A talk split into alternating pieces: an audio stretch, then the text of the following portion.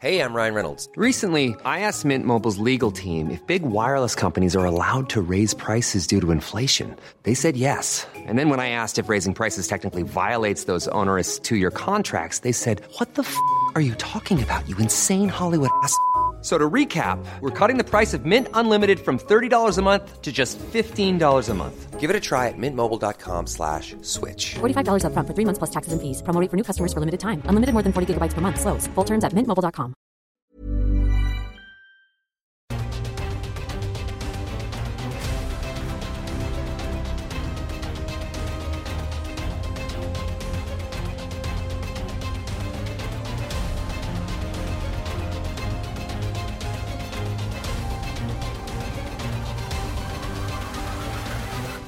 Las 6 de la tarde en punto, tiempo del centro de la República Mexicana, inicia el Heraldo Radio. Yo soy Jesús Martín Mendoza y como todas las tardes le acompaño con la información más importante a través del Heraldo Radio 98.5 de FM. Esta es la frecuencia de la información.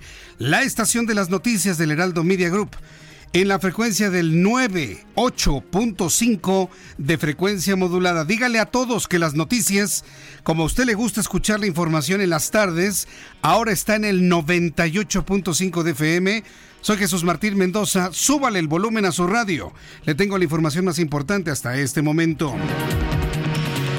El expresidente de Bolivia, Evo Morales, aseguró que quienes eh, dieron el golpe de Estado en Bolivia, esa es una mentira para empezar, todos sabemos que no fue un golpe de Estado, él renunció porque era insostenible su mentira de haber ganado las elecciones el 20 de octubre. Pero mire, ¿por qué, ¿por qué hago este acotamiento? Porque a mí lo personal me molesta mucho ser el portavoz de las mentiras de un tipo como Evo Morales.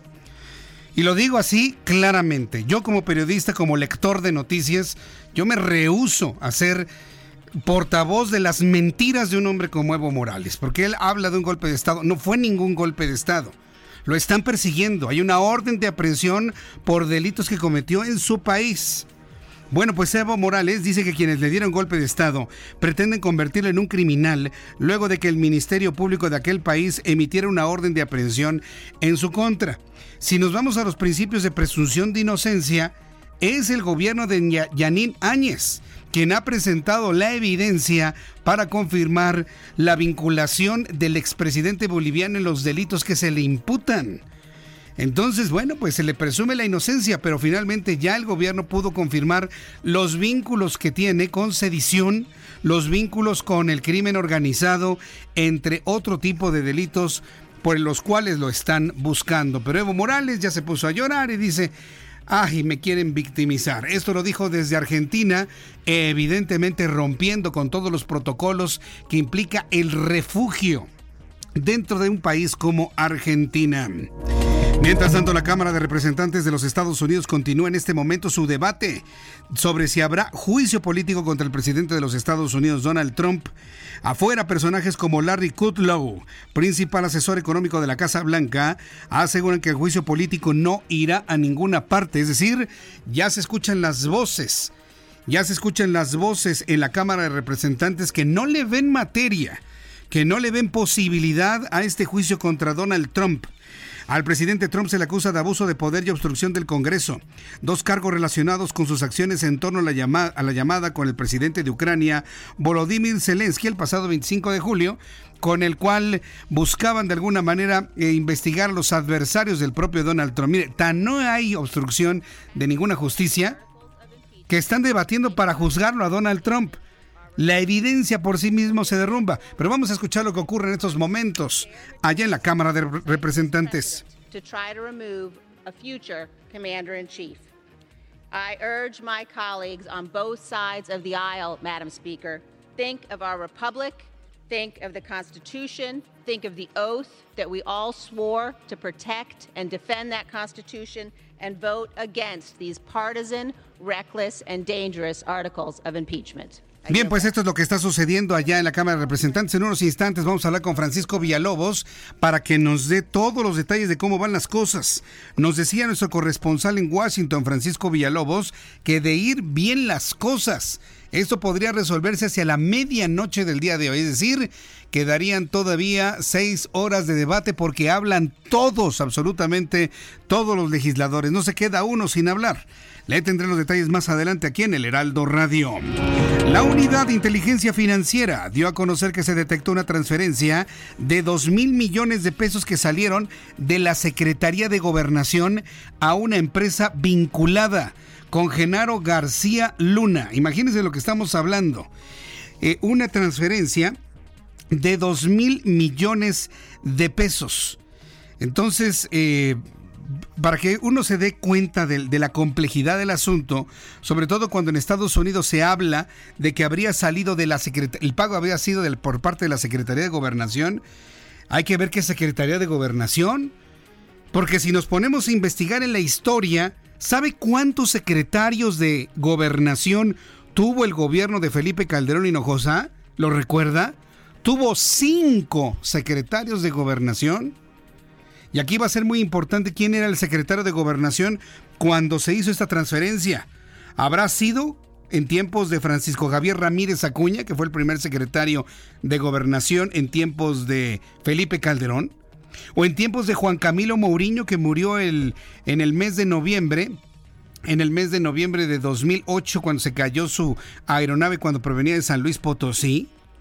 ¿O en tiempos de Fernando Gómez Montt?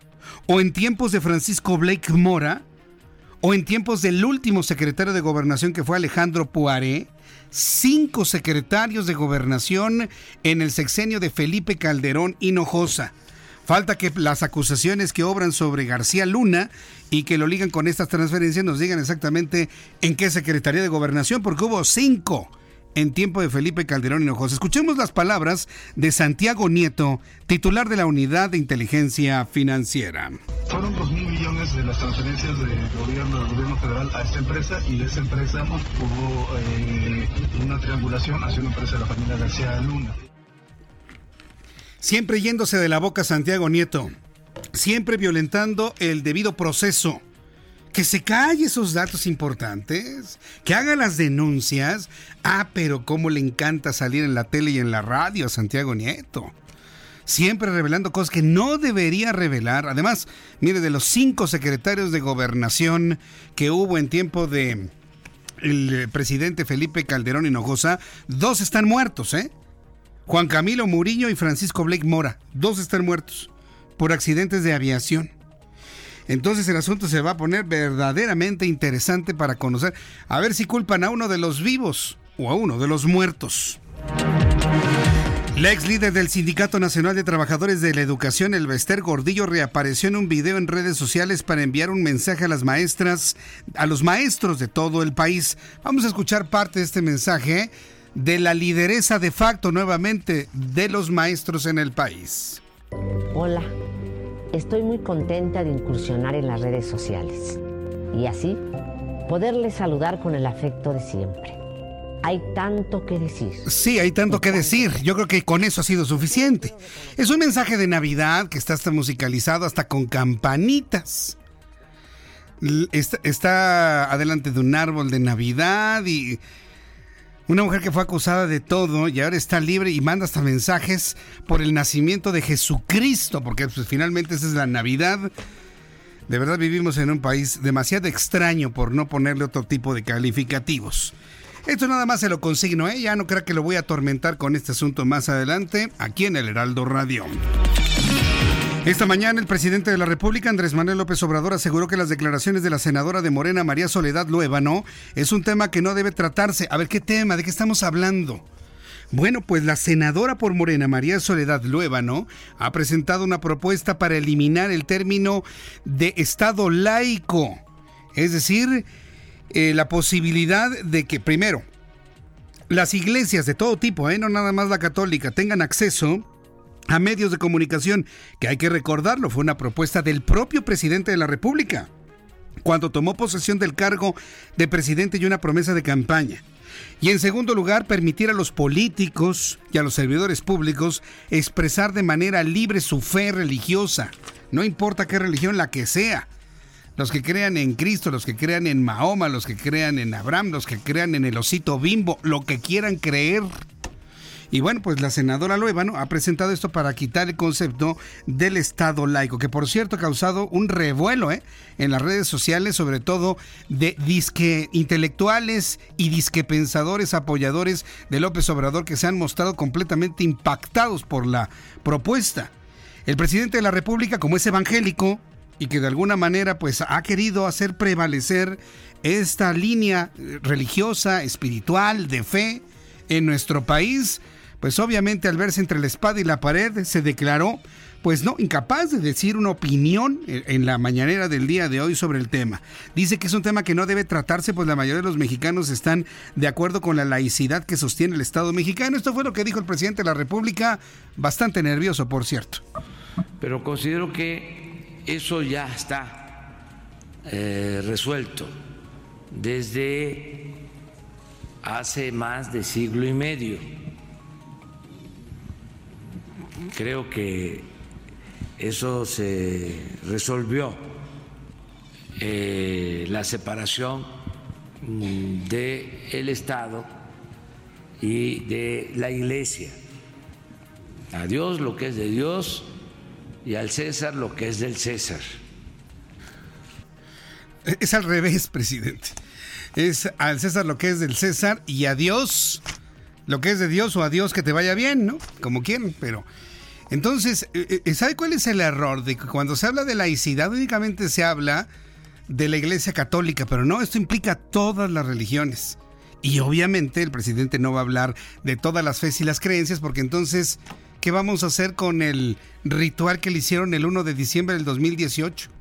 Los pollos que le enterraron allá en Santa Lucía, los permisos a los dioses del norte, del sur y del oeste para construir la terminal aérea. ¿Eso no es fe religiosa? Claro que sí. Y lo hizo el presidente de la República y nadie le dijo nada. Y hoy cuando una de sus legisladoras propone quitar la laicidad, dice que es un tema del cual no se puede hablar. De verdad que las incongruencias que luego salen y que son imposibles de tapar. Hoy sí lo metieron en un verdadero problema el presidente de la República. Evidentemente la propuesta no creo que tenga salida. Estoy buscando a la senadora María Soledad Luébano para que nos diga cuáles son los fundamentos de su propuesta, los alcances que ella visualiza y el por qué sacar el tema a estas alturas del partido, como se dice popularmente. En este resumen de noticias le informo que a pesar de que la magistrada Isabel Cristina Porras difirió de algunos argumentos del juez Felipe Delgadillo Padierna, confirmó la medida cautelar de prisión preventiva justificada en contra de Rosario Robles, por lo que continuará en el penal de Santa Marta Catitla. La argumentación de su posible fuga sigue siendo lo que la mantiene a Rosario Robles tras las rejas. Juan Carlos García, ex esposo de Abril Pérez, quien fue asesinada a tiros a finales de noviembre, ya está ubicado por parte de la Procuraduría de Justicia Capitalina. Así lo confirmó la actual procuradora Ernestina Godoy, de esta manera lo dio a conocer. Seguimos en las investigaciones y ayer él envió una carta negando categóricamente. Digo, nosotros vamos a seguir con nuestras investigaciones, no, no vamos a fabricar. Todas las personas tienen derecho a defenderse y nosotros respetamos la defensa, pero nosotros seguimos con nuestras investigaciones y ya, ya dirán dictámenes, dirán la revisión de cámaras, todo lo que estamos haciendo, quién tiene responsabilidad. si eso lo llevaremos ante el tribunal. Pues sí, de lo que está hablando Ernestina Godoy es la presunción de inocencia, que inclusive de la cual goza también el propio Juan Carlos García. Y le informo que en el Día Internacional del Migrante, la Comisión Nacional de los Derechos Humanos señaló que la migración internacional alcanzó cifras históricas.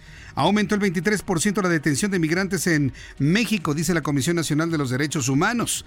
Esta instancia también reveló que durante este año las detenciones de personas migrantes en México habrían aumentado un 23%. Yo le quiero preguntar, si el presidente de Estados Unidos, Donald Trump, no se hubiese puesto duro con México para evitar que llegaran hondureños, salvadoreños y guatemaltecos a su país, ¿usted cree que México hubiese incrementado las detenciones? Pues por supuesto que no. México ha sido un país inclusive que promueve, que promueve el, eh, la migración indocumentada. México con el argumento de ser un país hospitalario promueve la migración inclusive indocumentada. Yo les aseguro que si Donald Trump no se hubiera puesto como se puso para que la Guardia Nacional estuviese en el, en el sur de la República Mexicana, este 23% no hubiera existido bajo ninguna circunstancia. Y de acuerdo con la Organización Internacional de las Migraciones, al menos 272 millones de migrantes viven hoy fuera de sus países de origen, lo que representa el 3.5% de la población internacional. Las autoridades australianas declararon estado de emergencia durante siete días por incendio en Nueva Gales del Sur. Además, esta semana Australia vivió un día el más caluroso desde que existen los registros de temperatura. En más noticias de nuestro país, en Tamaulipas, el precio del kilogramo de tortillas incrementó un peso al pasar de 17 a 18 pesos por cada kilo de tortillas, así como a 16 pesos el kilogramo de masa, masa nixtamalizada. Los consumidores informaron que los comerciantes dieron aviso a través de un papel, pero aún no existe un comunicado oficial que autorice el nuevo precio del producto básico. El Consejo General Universitario de la Universidad de Guadalajara aprobó con reproches el presupuesto 2020. La votación se hizo esta mañana con la queja del rector Ricardo Villanueva y de varios consejeros hacia el gobierno federal que otorgó prácticamente un aumento inflacionario. Me pregunto cuántos de ellos en la Universidad de Guadalajara votaron por López Obrador. A ver, hoy se enojan, hoy dicen que no están de acuerdo, pero a ver cuántos de ustedes, señores, que me escuchan allá en el 100.3 de FM, allá en Guadalajara, votaron por lo que hoy es gobierno. Hoy vienen enojados, ¿no? Con Andrés Manuel López Obrador. A ver quiénes de ustedes votaron por él. Que nos lo vayan diciendo, por favor. Son las 6 de la tarde con 17 minutos hora del centro de la República Mexicana. Vamos con nuestros compañeros reporteros urbanos, periodistas especializados en información de ciudad. Empiezo con mi compañero Alan Rodríguez. ¿Dónde te ubicas? Alan, adelante, te escuchamos. Muy buenas tardes. Jesús Martín, muy buenas tardes. Quiero comentarte cómo se encuentra en estos momentos la vialidad en la avenida Viaducto. Desde la zona de Doctor Vertis hasta la zona del Metro Puebla se encuentra con bastante carga vial que avanza a vuelta de rueda. En el sentido contrario se encontrará con buen avance desde la zona de Congreso de la Unión hasta el cruce con Calzada de Tlalpan. Posteriormente la circulación se complica. Quiero informarles también cómo se encuentra la circulación en la avenida Eje 6 Sur desde Calzada de Tlalpan con dirección al oriente, se encuentra con carga que no deja de avanzar y un severo asentamiento por la reducción de carriles por las obras que se encuentran pasando Río Churubusco. Por lo pronto, circulación complicada en ambas zonas. Le recomendamos salir con tiempo para pues evitar retrasos. Por lo pronto es mi reporte, Jesús Martín, estamos al pendiente. Muchas gracias por la información, Alan. Buenas tardes. Hasta Martín. luego, Estamos muy buenas tardes. Vamos con nuestro compañero Gerardo Galicia. ¿En qué zona de la ciudad te encuentras, Gerardo? Sur, Jesús Martín, excelente tarde y tenemos información para nuestros amigos que van a utilizar la Casada de las Bombas, justo llegando a la calle de Rancho San Lorenzo, tuvimos algunos cierres para la circulación debido a la fuga de una tubería de gas natural. Trabajaron por varios minutos elementos del heroico cuerpo de bomberos, también de protección civil del, eh, de la alcaldía de Coyoacán y también protección civil de la Ciudad de México. Se ha logrado controlar esta fuga de gas natural se contó con la evacuación de 120 vecinos y algunos trabajadores. Está construyendo en ese punto una planta de bombeo y accidentalmente con la maquinaria pesada se rompió esta tubería. La buena noticia es que queda completamente controlada, así que ya no hay peligro alguno. Se sigue con la presencia eh, de equipos de emergencia, pero en breve estarán retirándose. Esto ocurrió sobre la calzada de las bombas y la calle Rancho San Lorenzo, relativamente cerca del eje 3 Oriente. Y por lo pronto, Jesús Martín, el reporte. Gracias por la información, Gerardo Galicia. Hasta luego. Que te vaya muy bien. Nuestros compañeros reporteros urbanos recorren todas las calles de la Ciudad de México, como lo hacemos todas las tardes. Y además le informo otros puntos de conflicto vehicular aquí en la Ciudad de México. Afortunadamente ya con la baja en la asistencia escolar. Ah, por cierto, que es un asunto que le tengo que platicar a usted, por favor. Sabía que todavía no, no concluye el ciclo escolar, termina el viernes, pero desde este lunes ya prácticamente las escuelas están vacías. ¿Sabe por qué? Porque está mal pensado el calendario escolar 2019-2020. Y el 2020 y el 2021 van exactamente por el mismo punto. Atención padres de familia, no son ustedes los únicos. Todos los padres de familia que tenemos hijos en educación básica, no entendemos para qué sirven estos días después de los exámenes y a unos cuantos días de la celebración de la Nochebuena. Nadie va a la escuela y es precisamente ya el ausentismo total en las escuelas lo que tiene bajo eh, eh, cantidad de vehículos en algunos puntos de la Ciudad de México. Aunque bueno, los que usted ya conoce siempre están hasta el tope a esta hora de la tarde. El viaducto, convertido en un gran estacionamiento desde el periférico hasta Calzada de Tlalpan. Ahí a vuelta de rueda se va a tardar más de una hora. El eh, circuito interior a la altura de Chapultepec, en ambos sentidos también completamente detenido. Desde la zona donde venden birrias, ya sabe dónde, ¿no? Hasta la entrada al bosque de Chapultepec, ahí por la estación del metro, por el CETRAM Chapultepec. Ahí, a partir de ese momento y hacia el norte y hacia el sur, completamente detenida toda esta zona. Paseo de la Reforma frente al Museo Nacional de Antropología también va a vuelta de rueda para quienes van de la zona del metro Chapultepec, es decir, de oriente a poniente rumbo al periférico norte hacia la fuente de petróleos. Las calles, por ejemplo, en las lomas de Chapultepec, en Paseo de la Reforma Lomas, completamente asentado al cruce con Prado Norte, con Prado Sur, perdón, con Prado Sur. Completamente conflictivo el punto y Prado Sur, al cruce con Paseo de la Reforma, también está a vuelta de rueda. Vialidades como Paseo de la Reforma Lomas, ya su entronque con Avenida de las Palmas o Boulevard de los Virreyes no presentan a esta hora de la tarde ningún conflicto vehicular. Sin embargo, quien quiera ir de la zona de Lomas Virreyes hacia la Avenida Constituyentes por la Avenida de los Bosques, es decir, atrás del Panteón de Dolores, van a tener que aguantarse unos 25 minutos porque también es un gran estacionamiento esta vialidad doble apenas de un solo carril. Así que ármese de paciencia y nosotros le estamos acompañando con las noticias aquí en el Heraldo Radio. Son las 6 de la tarde con 21 minutos hora del centro de la República Mexicana. Hoy es 18, 18 de diciembre. Miércoles 18 de diciembre de 2019 es la tercera posada y vamos a recordar qué sucedía un día como hoy en México. Abraham Arreola.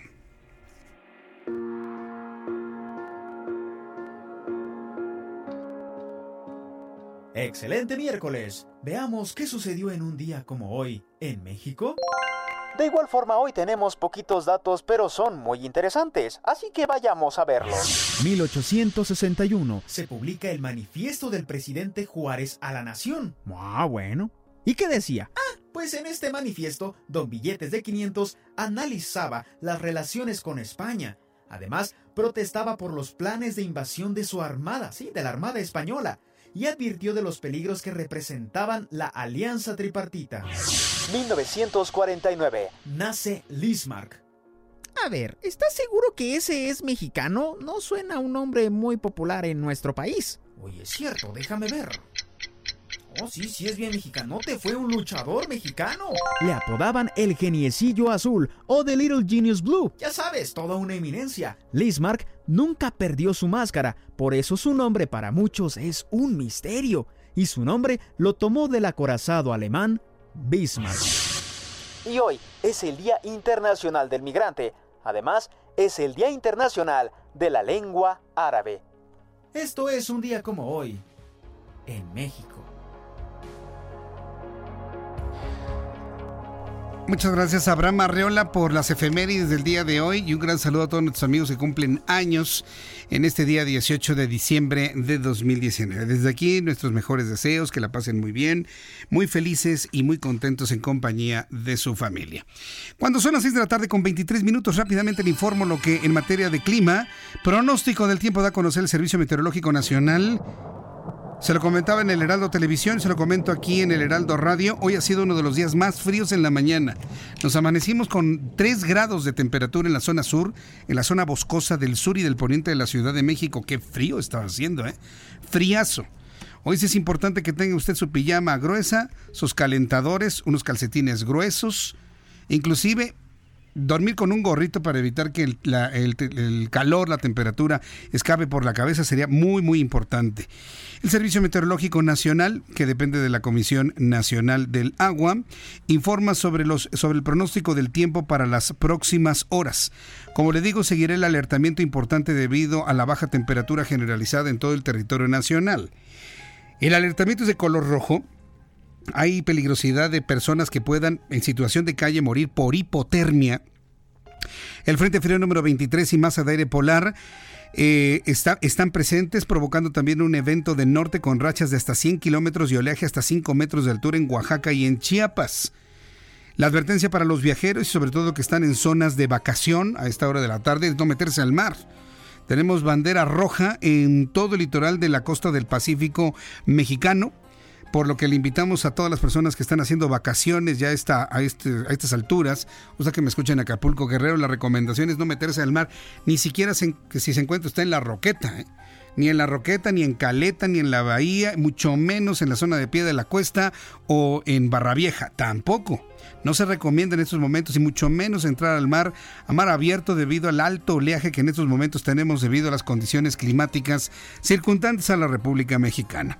El Servicio Meteorológico Nacional, en su más reciente pronóstico, informa que el Frente Frío número 23 y la masa de aire polar que lo impulsa ocasionan lluvias muy fuertes e intensas en el oriente y sureste de México. Ambiente muy frío y heladas en la mesa del norte y en la mesa central, así como evento de norte y oleaje elevado en el litoral del Golfo de México, Istmo de Y Golfo de Tehuantepec. Una vez conociendo estos elementos atmosféricos, les doy a conocer el pronóstico del tiempo. Amigos de Toluca en el Estado de México, gusto en saludarlos. Temperatura en este momento 17, la mínima 0 y la máxima 19 para el día de mañana. En Guadalajara, Jalisco 23 grados en este momento, mínima 8, máxima 25. Monterrey, Nuevo León, mínima 9, máxima 17 en este momento 13 grados. Tampico, Tamaulipas, 17 grados a esta hora de la tarde, mínima 15, máxima 19, mientras que en Villahermosa, Tabasco, la temperatura está en 21 grados, la mínima 17, máxima 22. Acapulco, Guerrero. Ahí sí para que vea como Cuernavaca, ¿eh? La ciudad de la eterna primavera, ahí no hace frío, temperatura en este momento 28 grados, mínima 21, rica noche allá en Acapulco y la máxima 32 grados Celsius. Y aquí en la capital del país, el termómetro en este momento está en 18, la mínima 7 y la máxima para mañana 22 grados Celsius.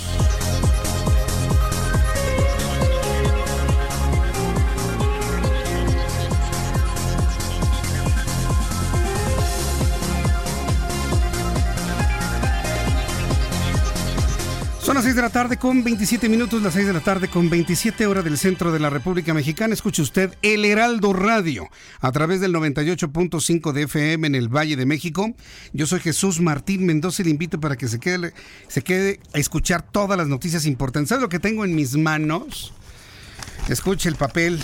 Es una reproducción clara que dice orden de aprehensión ordena a la Comisión de Investigaciones asignados al caso y director departamental y nacional regional y cualquier funcionario público hábil o autoridad para que aprenda y conduzca al señor Juan Evo Morales Aima ante las oficinas de la Fiscalía Especializada Anticorrupción y Legitimación de Ganancias Ilícitas, Delitos Aduaneros y Tributarios de la Fiscalía de La Paz. En mis manos, la orden de aprehensión en contra de Evo Morales lo están buscando. Y Evo Morales en una contestación desde Argentina, violentando los principios de su refugio en Argentina, asegura que el gobierno que le dio golpe de Estado, ¿cuál golpe de Estado? Si él renunció, hombre, que el gobierno que le dio golpe de Estado lo quiere convertir en un criminal. Esta y otras historias se las voy a presentar después de los anuncios y le invito para que me escriba a través de mi cuenta de Twitter, arroba Jesús Martín MX.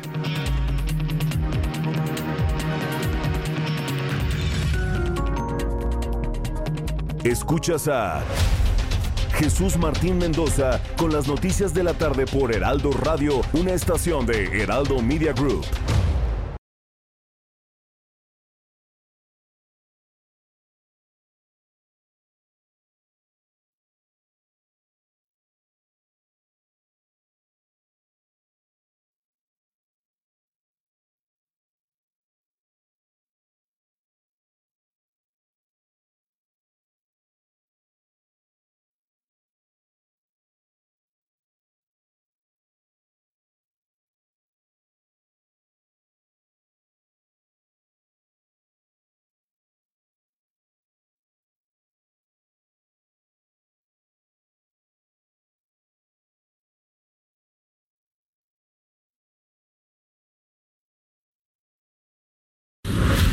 Escucha las noticias de la tarde con Jesús Martín Mendoza. Regresamos. Son en este momento las 6 de la tarde con 32 minutos hora del centro de la República Mexicana. Un poco más adelante le voy a dar detalles de un documento que está dando a conocer el INAI, el Instituto Nacional de Transparencia, Acceso a la Información y Protección de Datos Personales. Escuche usted la noticia. Ordena el INAI, este Instituto Nacional de Transparencia, entregar versión pública del Plan Maestro del Aeropuerto de Santa Lucía. El INAI le está girando una orden a la Secretaría de la Defensa Nacional.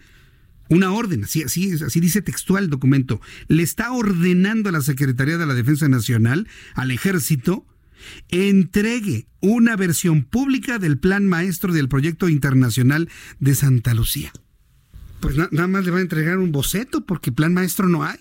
Y esa es una de las cosas que se han estado criticando mucho de esta necedad, de esta terquedad del presidente de la República de hacer un aeropuerto donde no va. Ha sido descalificado por las autoridades de aeronavegación de todo el mundo. Entonces, eh, ahora el INAI le está ordenando a la Secretaría de Defensa, a ver, presenta todo el plan, el plan maestro. Yo no sé qué van a entregar porque yo sé que no lo hay. Todos sabemos que no hay un plan maestro. No puede haber un plan maestro si no las autorizaciones anteriores que usted ya sabe, la de Medio Ambiente, la del Instituto Nacional de Antropología e Historia, una autorización de aeronavegabilidad de Mitre y de OASI para tener sus claves de despegues y de aterrizajes. No hay nada de eso. Vamos a ver que va a entregar la Secretaría de la Defensa Nacional. ratito le tengo la lectura completa del documento, pero mientras eh, estamos a la espera de esto, vamos con nuestro compañero Francisco Villalobos, que han estado muy atento de este debate que están realizando los legisladores estadounidenses para conocer si va o no va a juicio Donald Trump. Ya han pasado desde que hablamos, mi querido Francisco, cuatro horas. ¿Cómo han avanzado las cosas en cuatro horas desde que hablamos hace un rato, mi querido Francisco? Adelante, te escuchamos. Muy buenas tardes desde Washington. ¿Qué tal Jesús? ¿Cómo estás? Y, y, ya vas a antes de sumergirnos más al tema este de la destitución, sí. aquí esto porque estás haciendo eco, este, lo que acabas de mencionar acerca de, este, de lo del aeropuerto de Santa Lucía, también si la FAA no está de acuerdo de la seguridad y también la compatibilidad de ese aeropuerto para las aeronaves a nivel mundial, o sea, la FFAA, que es la Administración Federal de, de, Aeronáutica, la que monitorea toda la aeronáutica en todo el mundo, eh, simplemente no permite que vuelen aviones para allá. Ya construiste un aeropuerto que te va a servir para absolutamente nada. Entonces eso hay que darle mucho seguimiento también, porque puede ser eso algo bastante, bastante serio. Mientras tanto, en otro en otro este en otro rincón de la capital de los Estados Unidos, en el Capitolio de la Unión Americana, como bien mencionas, creo Jesús, son siete horas con 34 minutos de debate, donde los 435 diputados de la Cámara de Representantes siguen siguen debatiendo si van a este si, si, van a hacer que el presidente Trump se convierta en el tercer presidente en la historia de los Estados Unidos en tener esa destitución. Uh, debates en que cada representante de los 435 tienen entre 30 a cuatro minutos, dependiendo qué tan bien le caen al jefe de sus respectivas bancadas para presentar sus argumentos pro o en contra.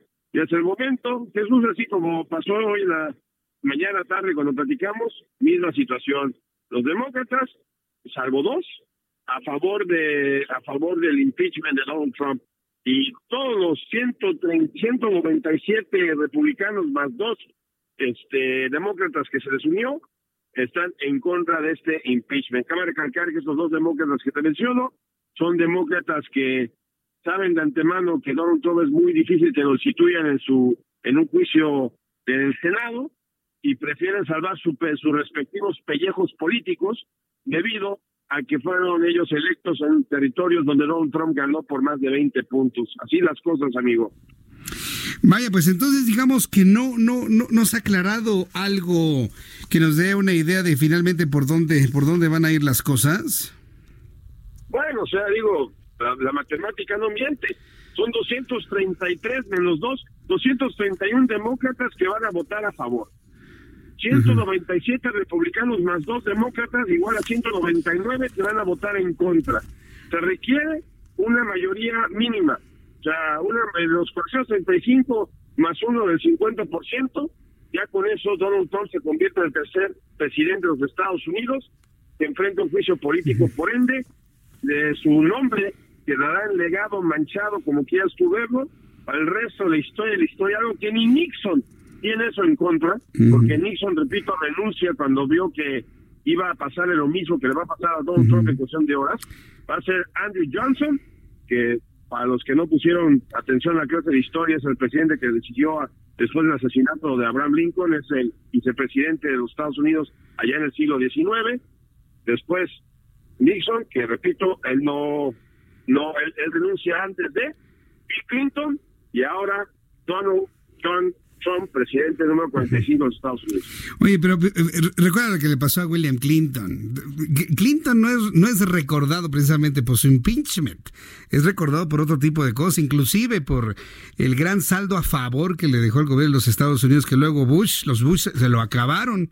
Digo, a Clinton se le recuerda por otras cosas y no precisamente por su juicio. ¿Tú crees que Donald Trump pasa la historia, pasa la historia por su impeachment y no por su pues, generación de empleos, por ejemplo? Francisco. Ahí te va ese dato, ahí te va ese dato. Cuando Bill Clinton estaba enfrentando su destitución, Bill Clinton gozaba de un ah, porcentaje de popularidad a nivel nacional del 60%. Donald Trump, con todo y los empleos, crecimiento económico, es que no hay nuevas guerras y darle de comer así que atole con el dedo a sus seguidores, no supera el 35% de popularidad. No me digas. Ningún presidente ha logrado una reelección sin, sin estar oscilando en los 42, 45% a nivel nacional. Ninguno. Es un buen dato ese. ¿eh? Si esto, si esta cuestión, haz de cuenta, estamos hablando por cuestión económico, es lo único que hace la reelección de Donald Trump así como que un volado, porque por el otro lado de la moneda, ningún presidente ha perdido una reelección cuando la economía está tan, tan a todo dar como la tiene Donald Trump. Oye, y esta declaración de Larry Kudlow, que dice que el juicio político no irá a ninguna parte, ¿no nos hace avisorar por dónde va a ir el resultado del debate el día de hoy? Bueno, o sea, digo, el debate el día de hoy, eh, a menos de que Pelosi, porque mira, Pelosi, la presidenta de la Cámara de Representantes, todavía tiene una opción que no este no está nada descabellada. Si ahorita se hace el voto a favor del impeachment, que va a pasar, o sea, eso eso fírmalo, compañero, que antes de que amanezca el sol, Donald Trump ya va a ser el, el tercer presidente en Estados Unidos con la que enfrenta un juicio político. Pero no hay nada en la Constitución que force a Nancy Pelosi a presentar los cargos en el Senado. Nancy Pelosi checa, se puede quedar sentada con este voto de institución y no presentar los cargos al Senado. Y no va a haber ningún ningún voto, ningún juicio en el Senado. Y al no haber un juicio en el Senado, tampoco no hay una absolución del Senado de los Estados Unidos a favor de Donald Trump. ¿Cómo te ves ahí mi análisis político y los demócratas? Pues está, está, está bastante bueno, mi querido Francisco. Pues no nos resta más que ir corroborando cada una de tus observaciones conforme avancen los minutos. ¿Crees que antes de la medianoche, como Cenicienta, tengamos alguna, algún humo blanco de este debate? Yo creo que sí. Yo creo que sí. Antes de entrar al aire ya este, los republicanos ya le estaban preguntando a Nadler, que es el jefe del comité judicial, que es el que está, digamos, pues vamos a decir que es el, el maestro de ceremonias, el que está manteniendo, a ver quién le toca tus 30 segundos, quién le toca sus 15, sus 15 segundos, bueno, no, tan poquito, ¿no? Pero entre 30 a 3 minutos este por por representante, ya le están preguntando que si ya iban a acabar, entonces yo creo que ya es eminente el voto y eminente la, la esta, el resultado que hemos platicado, ¿no? Muy bien, pues estaremos muy atentos de, las reacciones de Donald Trump a través de Twitter. No, no, ha dicho nada que nos pueda asustar o pueda asustar a todo el mundo.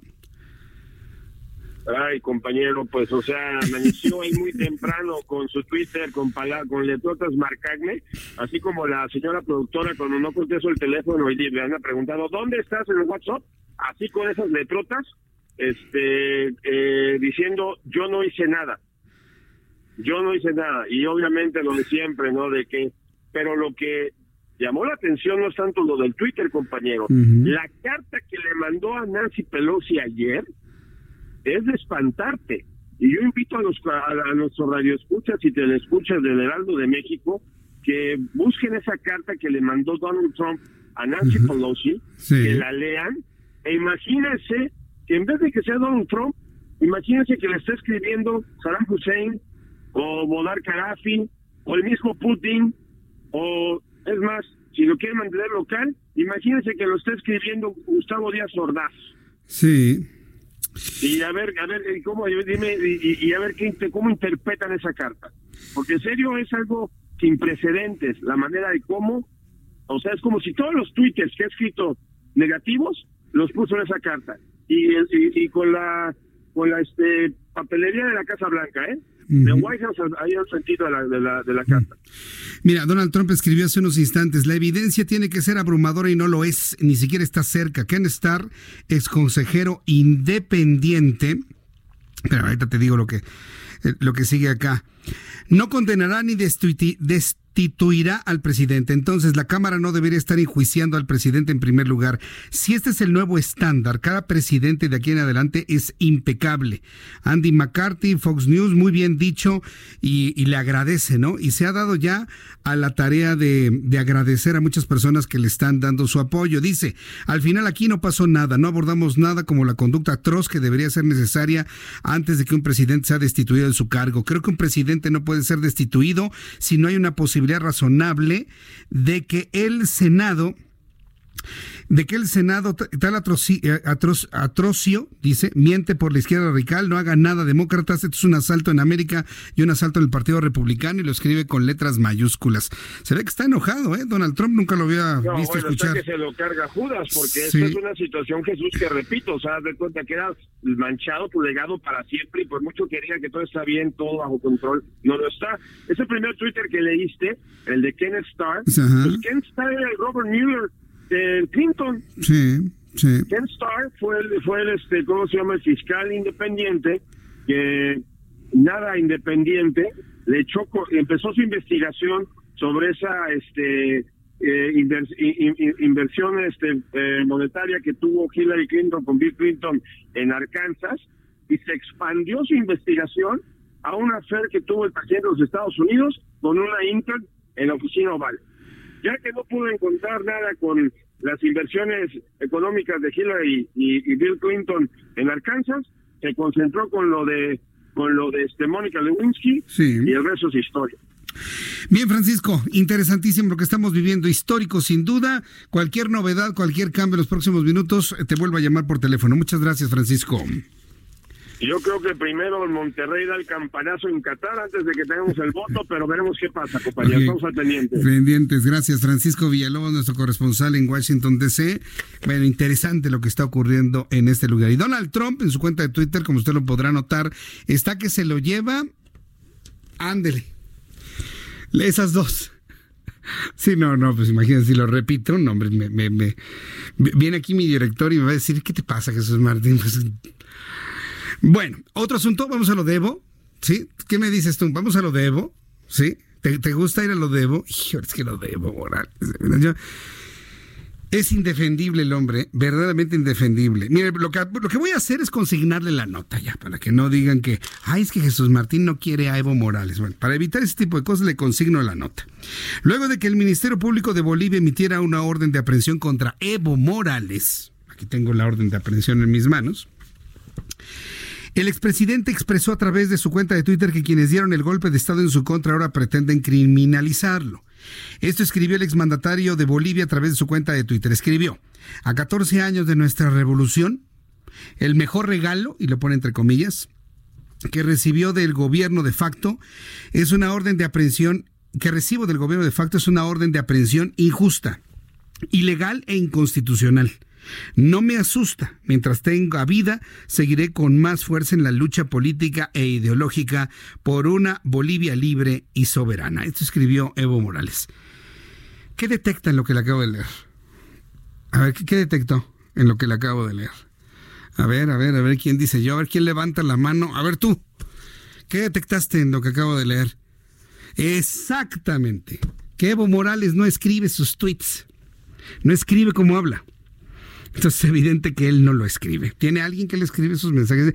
Él da la idea y hay alguien que se lo redacta con toda la puntuación y sintaxis eh, que no se le escuche en la, en la entonación cuando habla. Sí, definitivamente. Pero bueno, ahí está, negando la posibilidad, bueno, calificando de injusta, ilegal, inconstitucional la, la orden de aprehensión. ¿De qué se le acusa al expresidente de Bolivia? Bueno, pues presunción de delitos de sedición, de terrorismo y financiamiento al terrorismo. Por su parte, el gobierno de Argentina, país que acogió desde el jueves pasado a Evo Morales, aclaró este miércoles que la solicitud de refugio realizada por el expresidente de Bolivia, Morales, sigue en trámite y por lo tanto ese estatus no fue aún conseguido. Entonces, dice Argentina que la solicitud de refugio realizada por el expresidente de Bolivia sigue en trámite y por lo tanto ese estatus no fue aún eh, concedido. Pero en una declaración anterior, el gobierno de Argentina dice, mientras Evo Morales esté aquí, nadie se lo puede llevar. O sea, ¿qué hubo? Es mi refugiado y ponte conmigo, ¿eh?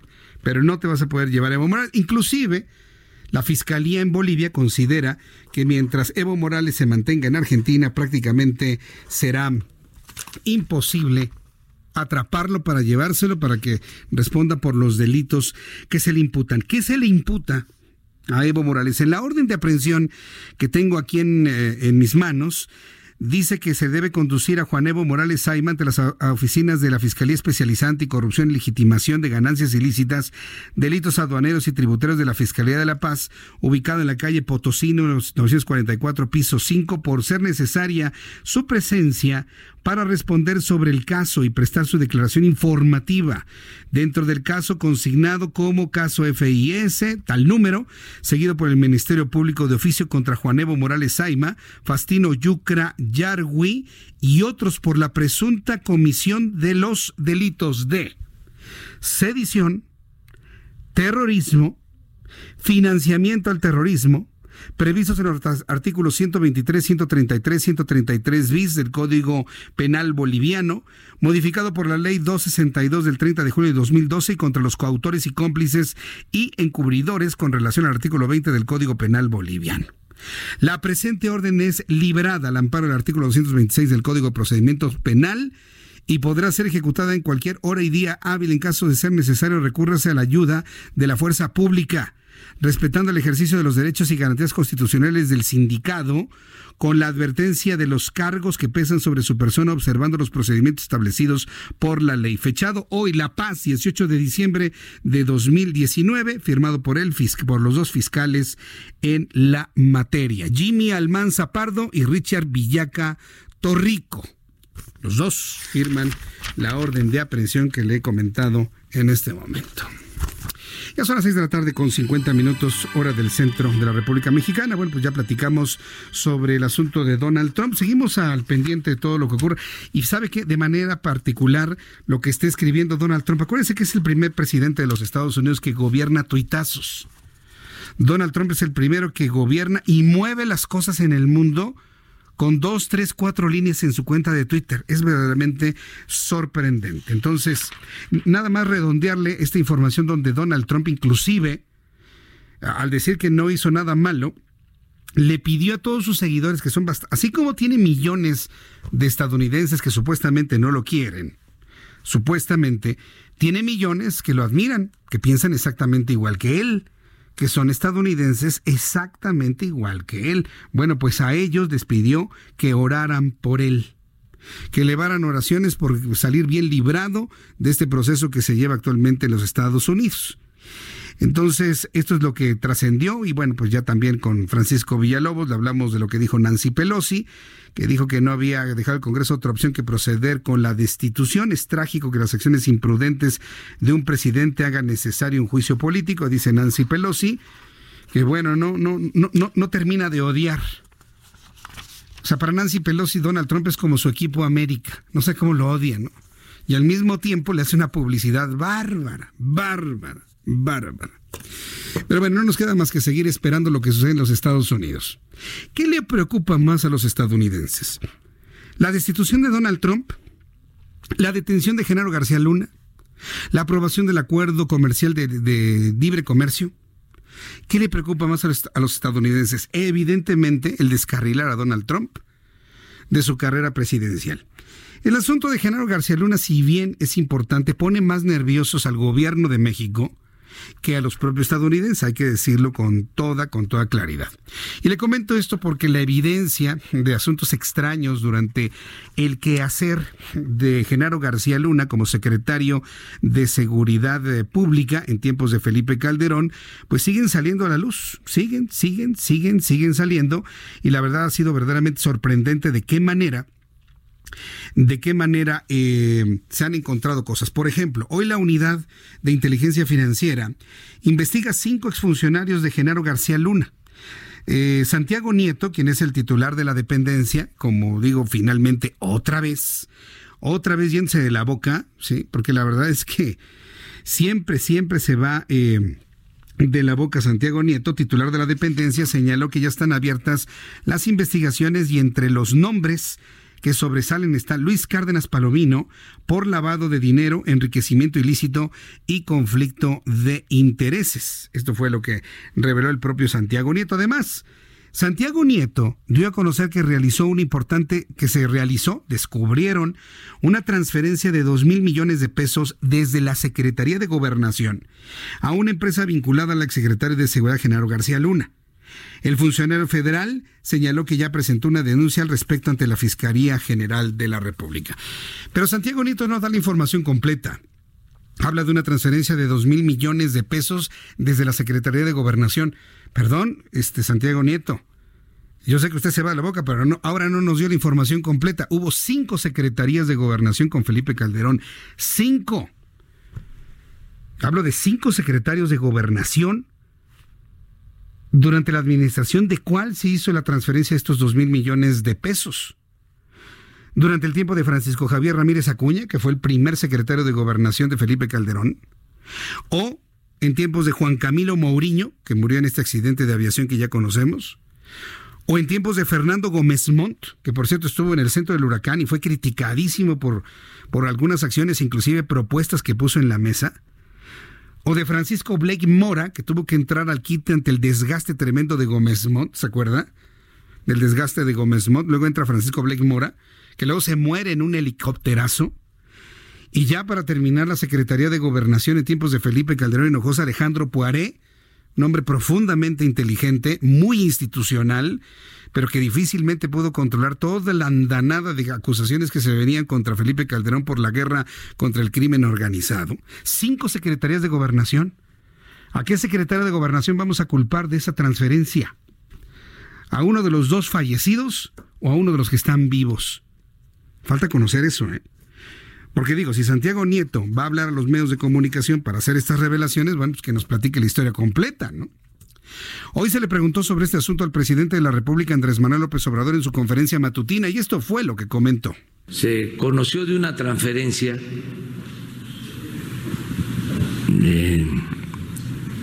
a una cuenta particular o de la familia de un recurso que eh, surgió de gobernación y eh, al parecer eh, se transfirió una parte a una cuenta personal de un familiar de García Luna. Eso es lo que ha revelado el presidente de la República. Yo soy de la idea que toda esta información, yo sé que tienen ganas, ¿no? Ganas de decir, miren cómo estamos atrapando peces gordos. Pero yo soy de la idea de que deberían de aguantarse todos esos datos. Deberían guardar la prudencia. Deberían guardar la secrecía. Y si alguien cercano al presidente de la República está escuchando lo que yo digo, de verdad, de la en el mejor de los planes y de muy buena lid, díganles tanto a Santiago Nieto como al presidente, no vayan a echar ustedes por tierra una investigación muy importante porque están violentando el debido proceso al dar a conocer información todavía no confirmada. La señora, cualquier familiar de García Luna, si no están involucrados al 100% con esto, pueden brincar y demandarlos y se viene abajo todo el caso. O a menos que eso es lo que estén buscando. A menos que eso es lo que estén buscando. Que se venga abajo todo el caso. Pero bueno, vamos a seguir muy atentos del caso de Genaro García Luna y todo lo que finalmente se ha dado a conocer. Por lo pronto, vamos a ir a los mensajes. De regreso le tengo un resumen con las noticias más importantes. Decirle a todos nuestros amigos en el interior de la República Mexicana que las noticias continúan hasta las 8 de la noche a través de nuestra página de internet www.heraldodemexico.com.mx www.heraldodemexico.com.mx Haga de esta página de internet su página favorita para la información. Téngala inclusive con un icono para luego luego en las mañanas abrirle y enterarse de lo más importante. www.heraldodemexico.com.mx y en todo el centro de la República Mexicana, cubriendo con nuestra poderosa señal del 98.5 de FM, 98.5 de frecuencia modulada, es el Heraldo Radio, la estación de las noticias. La nueva estación de las noticias del Heraldo Media Group. Voy a los anuncios y regreso enseguida con un resumen de lo más importante y continuamos.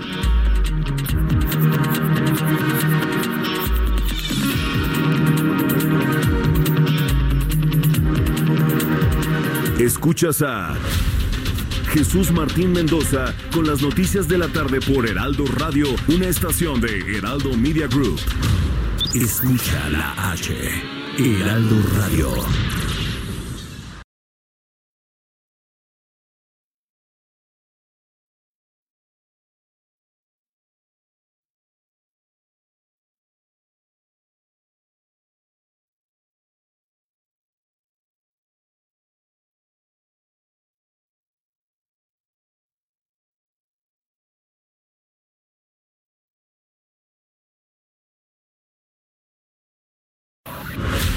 Escucha las noticias de la tarde con Jesús Martín Mendoza.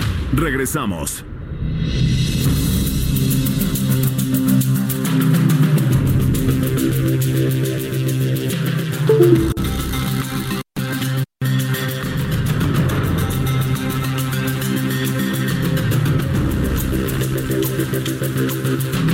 Estas son las noticias en resumen aquí en el Heraldo Radio a través del 98.5 de frecuencia modulada.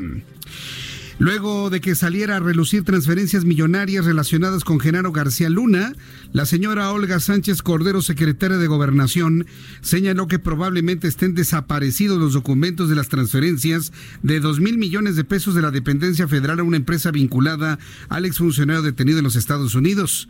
La señora Sánchez Cordero, secretaria de Gobernación, descartó que los movimientos financieros se hayan realizado en la época de Alfonso Navarrete Prida, cuando encabezó la Secretaría de, eh, de Gobernación. Así que bueno, pues Sánchez Cordero descartó que haya estado involucrado Alfonso Navarrete Prida. Yo ya le dije cuáles son los cinco secretarios de gobernación en tiempos de Genaro García Luna y dos de ellos están fallecidos. Así que bueno, pues eh, será interesante que Santiago Nieto pues dé más datos sobre ello. Fue la misma secretaria de Gobernación, Olga Sánchez Cordero, quien afirmó que el expresidente de Bolivia, Evo Morales, tiene las puertas abiertas en México, aun cuando lo están buscando por terrorismo. ¿De verdad, señora Sánchez Cordero? ¿De verdad? Bueno, pues Olga Sánchez Cordero, que ya no sabe ni cómo defender estas cosas, dice que tiene las puertas de México abiertas. No nos ha preguntado los ciudadanos mexicanos si estamos de acuerdo, ¿eh? Pero bueno. Por su visa humanitaria con la que cuenta, explicó que este documento es una visa que le da oportunidad de entrar y salir del país. Se le respetan sus derechos humanos, sobre todo su derecho de libre tránsito. Ahora resulta que tiene más derechos Evo Morales que cualquier mexicano en tránsito. Si usted, por ejemplo, no presenta su pasaporte, no lo dejan salir. Y si no presenta su pasaporte para entrar, no lo dejan entrar. Ahora resulta que un hombre como Evo Morales tiene más derechos de tránsito que usted y yo que somos mexicanos por nacimiento. Hágame usted. Alguien que le diga a la secretaria que no declare estas cosas, hombre. Pero bueno, los senadores y diputados del Partido Acción Nacional y el Partido de la Revolución Democrática, en más de este resumen, le informo que estos partidos inscribieron un punto de acuerdo para citar a comparecer ante la Comisión Permanente del Subsecretario para América del Norte de la Secretaría de Relaciones Exteriores, Jesús Sea de Curi para que explique que los detalles de la negociación del protocolo modificatorio del acuerdo comercial. Sin embargo, la mayoría de Morena en la Comisión Permanente del Congreso ha frenado la discusión de los puntos de acuerdo para citar a comparecer a Jesús Seade. Protección Civil de la capital de la República activó el, el, alertamiento ahora de color naranja por el pronóstico de temperaturas muy bajas y heladas en al menos seis alcaldías de la Ciudad de México. Se espera que en las horas cercanas al amanecer se registren temperaturas de entre 1 y 3 grados. Hoy amanecimos con 3 grados Celsius en la zona boscosa del sur y del poniente de la Ciudad de México. Autoridades recomiendan a la población usar al menos tres capas de ropa de preferencia de algodón o lana, usar crema para hidratar y protegerse del frío. En caso de utilizar calentadores o chimeneas, mantener una ventilación adecuada y vacunarse contra la influenza, sobre todo los niños y los adultos mayores. Estas son las noticias en resumen. Le invito para que siga con nosotros. Yo soy Jesús Martín Mendoza.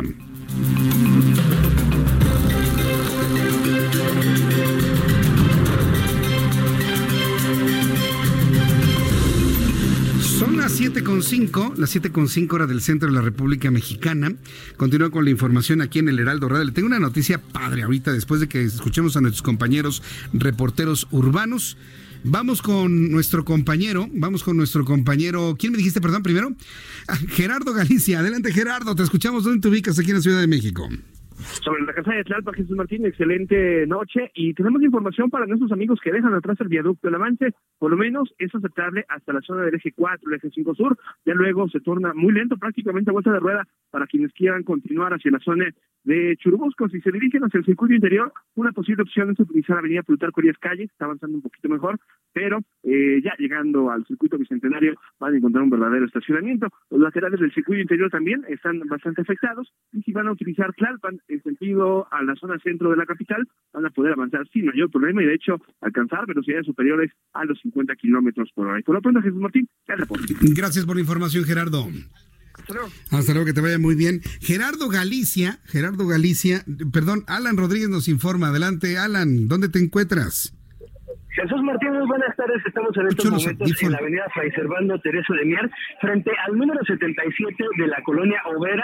Y quiero comentarles que el día de hoy tenemos un grupo de trabajadores que fueron despedidos del Sistema de Desarrollo Integral de la Familia, el DIF, los cuales se están manifestando frente a las oficinas de la Dirección General de Administración y Desarrollo de Personal de la Ciudad de México. Son aproximadamente 60 manifestantes, los cuales ya se encuentran en estos momentos reteniendo a los últimos trabajadores que permanecieron en estas oficinas, debido a que están denunciando que a lo largo del año 2019 se realizaron una serie de despidos a los trabajadores de esta área y de esta dependencia. Ellos están pidiendo que el día de hoy están dando como ultimátum este día para que todos estos trabajadores sean recontratados. Están asegurando que muchos de los despidos fueron injustificados y otros más corresponden a una cacería política. Por lo pronto, la situación al interior del inmueble ya ingresó una comisión, los cuales, pues bueno, van a negociar este regreso de los trabajadores y de no ser posible retendrán a los trabajadores que se encuentran al interior de estas oficinas. También quiero informarles que han realizado algunos cortes a la avenida Fray Servando a la altura del eje central Lázaro Cárdenas y esto complica bastante la circulación para quienes se dirigen hacia la zona del eje 3 Oriente. Por lo pronto es mi reporte, Jesús Martín. Buenas noches. Gracias por la información, Alan. Muy buenas noches. Estamos al pendiente. Estamos al pendiente que te vaya muy bien. Bueno, son las 7 con 8, las 7 con 8 horas del centro de la República Mexicana. Hay una noticia que a mí en lo personal, a mí en lo personal, gracias. Las 7 con 8, hay una noticia que en lo personal me entusiasma mucho, pero sobre todo más a los amantes de la aeronáutica para los amantes de los aviones. A ver, ¿cuántos eh, admiradores del Concorde nos están escuchando en este momento? ¿A ti te gustaba el Concorde? Estás muy chavo para haberlo visto, ¿no? Orlando. Sí, a Georgina sí le tocó, a mí también me tocó, sobre todo cuando venía a México. Estoy hablando de entre 1900. ¿Cuándo fue la primera vez que llegó el Concorde a México? Cuando inició sus viajes entre México y París fue en 1978. Si memoria no me falla, y dejó de venir en 1986 por la crisis económica que sobrevino después del terremoto del 85. Pero durante esos eh, ocho años que estuve viviendo a México era la delicia verlo, ¿no? Llegaba los domingos en la noche y despegaba los lunes en la mañana, a las 7 de la mañana. Llegaba los miércoles en la tarde y despegaba los jueves en la mañana. Eh, en su viaje, en su ruta Ciudad de México-París. Y así lo hacía de manera directa en tres horas y media. Tres horas y media, imagínense. A veces cuatro horas Entonces, esto era el, viaje que hacía el Concorde. Ya después del accidente que hubo del Concorde en el año 2002, estabas bien chavito, me creo, Orlando. Pues ya dejó de... ¿Tú cuándo naciste, Orlando? En el 85. Tenías un año de edad cuando dejó de venir el Concorde. Tú nunca lo viste surcar los cielos de la Ciudad de México. No sabes qué cosa era. ¿eh? Un avión en forma de ala delta, haciendo un triángulo, surcando la Ciudad de México, haciendo un ruido estruendoso que vibraban las ventanas. No has escuchado sonido de un avión como ese. Nunca te lo puedo asegurar. Bueno, era, algo emocionante verlo llegar y verlo partir. Después de la cancelación de sus vuelos luego del accidente, aunado a la imposibilidad de mantenerlo vigente por su altísimo mantenimiento, pues hay quienes verdaderamente lamentamos nunca habernos podido subir al Concorde porque era prácticamente carísimo, era prácticamente imposible. Bueno, pues le informo que la NASA está anunciando la nueva era de vuelos supersónicos. Y el asunto ya, comerciales ¿eh? llama la atención porque se sabía que mantener aviones supersónicos de manera comercial es muy, muy, muy caro. Se requieren de trayectos muy largos para que convenga y los aviones supersónicos comerciales podrían empezar nuevamente a volar en el año 2021. Presentaron el avión supersónico X-59 de la NASA y de acuerdo con un comunicado de la NASA, el concepto de vuelos supersónicos comerciales podría nuevamente materializarse ya que se encuentran trabajando en un jet experimental denominado el X-59 que se encuentra listo para la etapa de ensamblaje final y realizar su primer vuelo en algún momento de 2021. Están buscando una tecnología, no se parece mucho al Concorde, aunque sí tiene ala delta. No es tan, tan hermoso como el Concorde, pero es mucho más eficiente para su vuelo y para poder desarrollar una velocidad Mach 2. El Concorde desarrollaba un Mach 2.02, es decir, 2.420 kilómetros por hora. La velocidad del sonido es de 1.235 kilómetros por hora, es decir, el doble y este avión podría desarrollar Mach 2, igual que el Concorde, nuevamente estableciendo aviones de, rápida, de, eh, de poco tiempo de, estancia en el aire, ¿no? sobre todo en los viajes transatlánticos. Entonces es un buen es un buen anuncio para los amantes de los aviones. Yo dudo que un avión de esos aterrice en Santa Lucía, se lo digo con toda franqueza o sea, este, el nuevo Concorde, como se le vaya a llamar en el futuro, el X-51, no va a aterrizar en Santa Lucía, se lo puedo asegurar. Habrá que ir a otras partes del mundo para verlo volar después del año 2021. Entonces, parece que han logrado superar este límite, porque fíjese que los ingenieros en aeronáutica determinaron cuál es la velocidad máxima que se puede desarrollar sin incrementar de manera exponencial el riesgo de un accidente en un avión y determinaron que la velocidad máxima debe ser, fíjese, de 980 kilómetros por hora para una aeronave. Se llegó a este análisis después del accidente del Concorde que no se necesitaba ir más rápido sino que se pueden abatir los costos de una manera significativa, reduciendo la velocidad de 2.400 a 980 kilómetros por hora, 1.000 kilómetros por hora ya, póngalo usted. Más seguridad, más comodidad, más beneficios para el pasajero, menos costos de operación y de mantenimiento. Y bueno, pues usted se la pasa, en lugar de tres horas, se la pasa 11 horas en el avión, pero se la pasa todo a dar. Pero ya está otra vez la idea de volver a subir la velocidad de los aviones en el mundo. ¿Qué le parece? Yo creo que era algo necesario, sobre todo para quienes desean llegar muy rápido de un punto a otro, sobre todo para los que tengan la posibilidad de comprar esos boletos. Bien, son las 7.13, las 7.13 horas del centro de la República Mexicana. Estoy buscando a Francisco Villalobos, nuevamente porque ha iniciado ya en los Estados Unidos la votación. Luego de este debate, una primera ronda de votación. Vamos a preguntarle a Francisco Villalobos de qué se trata esto que sucede eh, en en este debate que están eh, realizando los legisladores en la Cámara de Representantes de los Estados Unidos. Luego de siete horas de debate intenso, han empezado ya a hacer una votación para determinar si hay materia y posibilidad de iniciar este juicio en contra de Donald Trump.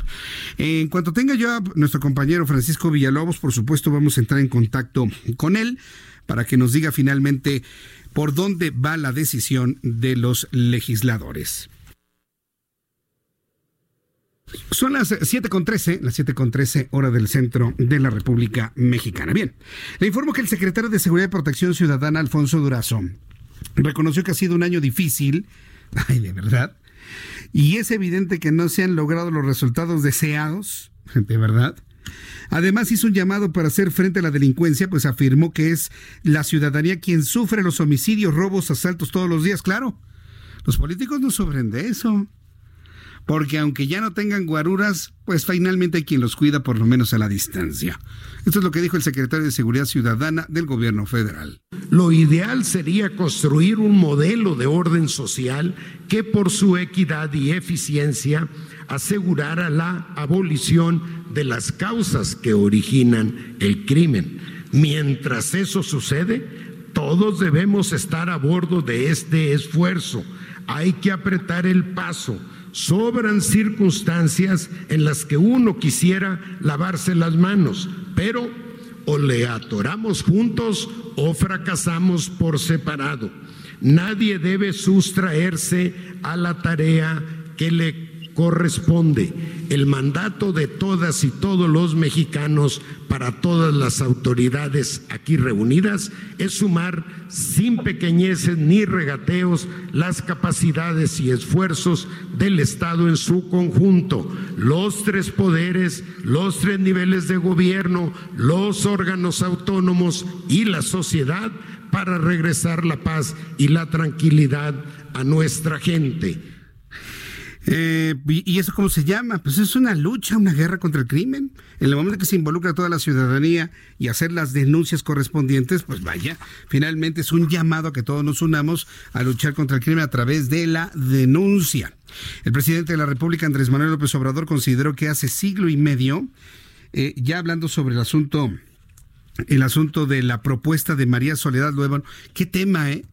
Aunque seguramente el presidente lo va a terminar de una vez por todas, el analizar la laicidad en el gobierno federal, en el Estado mexicano, bueno, pues es un asunto que ha provocado todo tipo de reacciones. Pero antes de ir con el tema de María Soledad ¿no?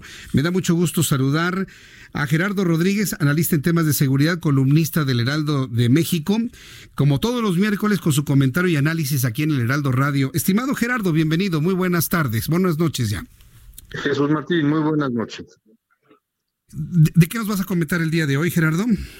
Mira, eh, el día de los últimos días ha habido una enmarañada de declaraciones de los, de los gobernadores, sobre todo de Acción Nacional, porque el secretario Durazo, en la mañanera con el presidente Andrés Manuel, entregaron los informes de a cuántas reuniones mañaneras de coordinación de seguridad en sus estados han asistido.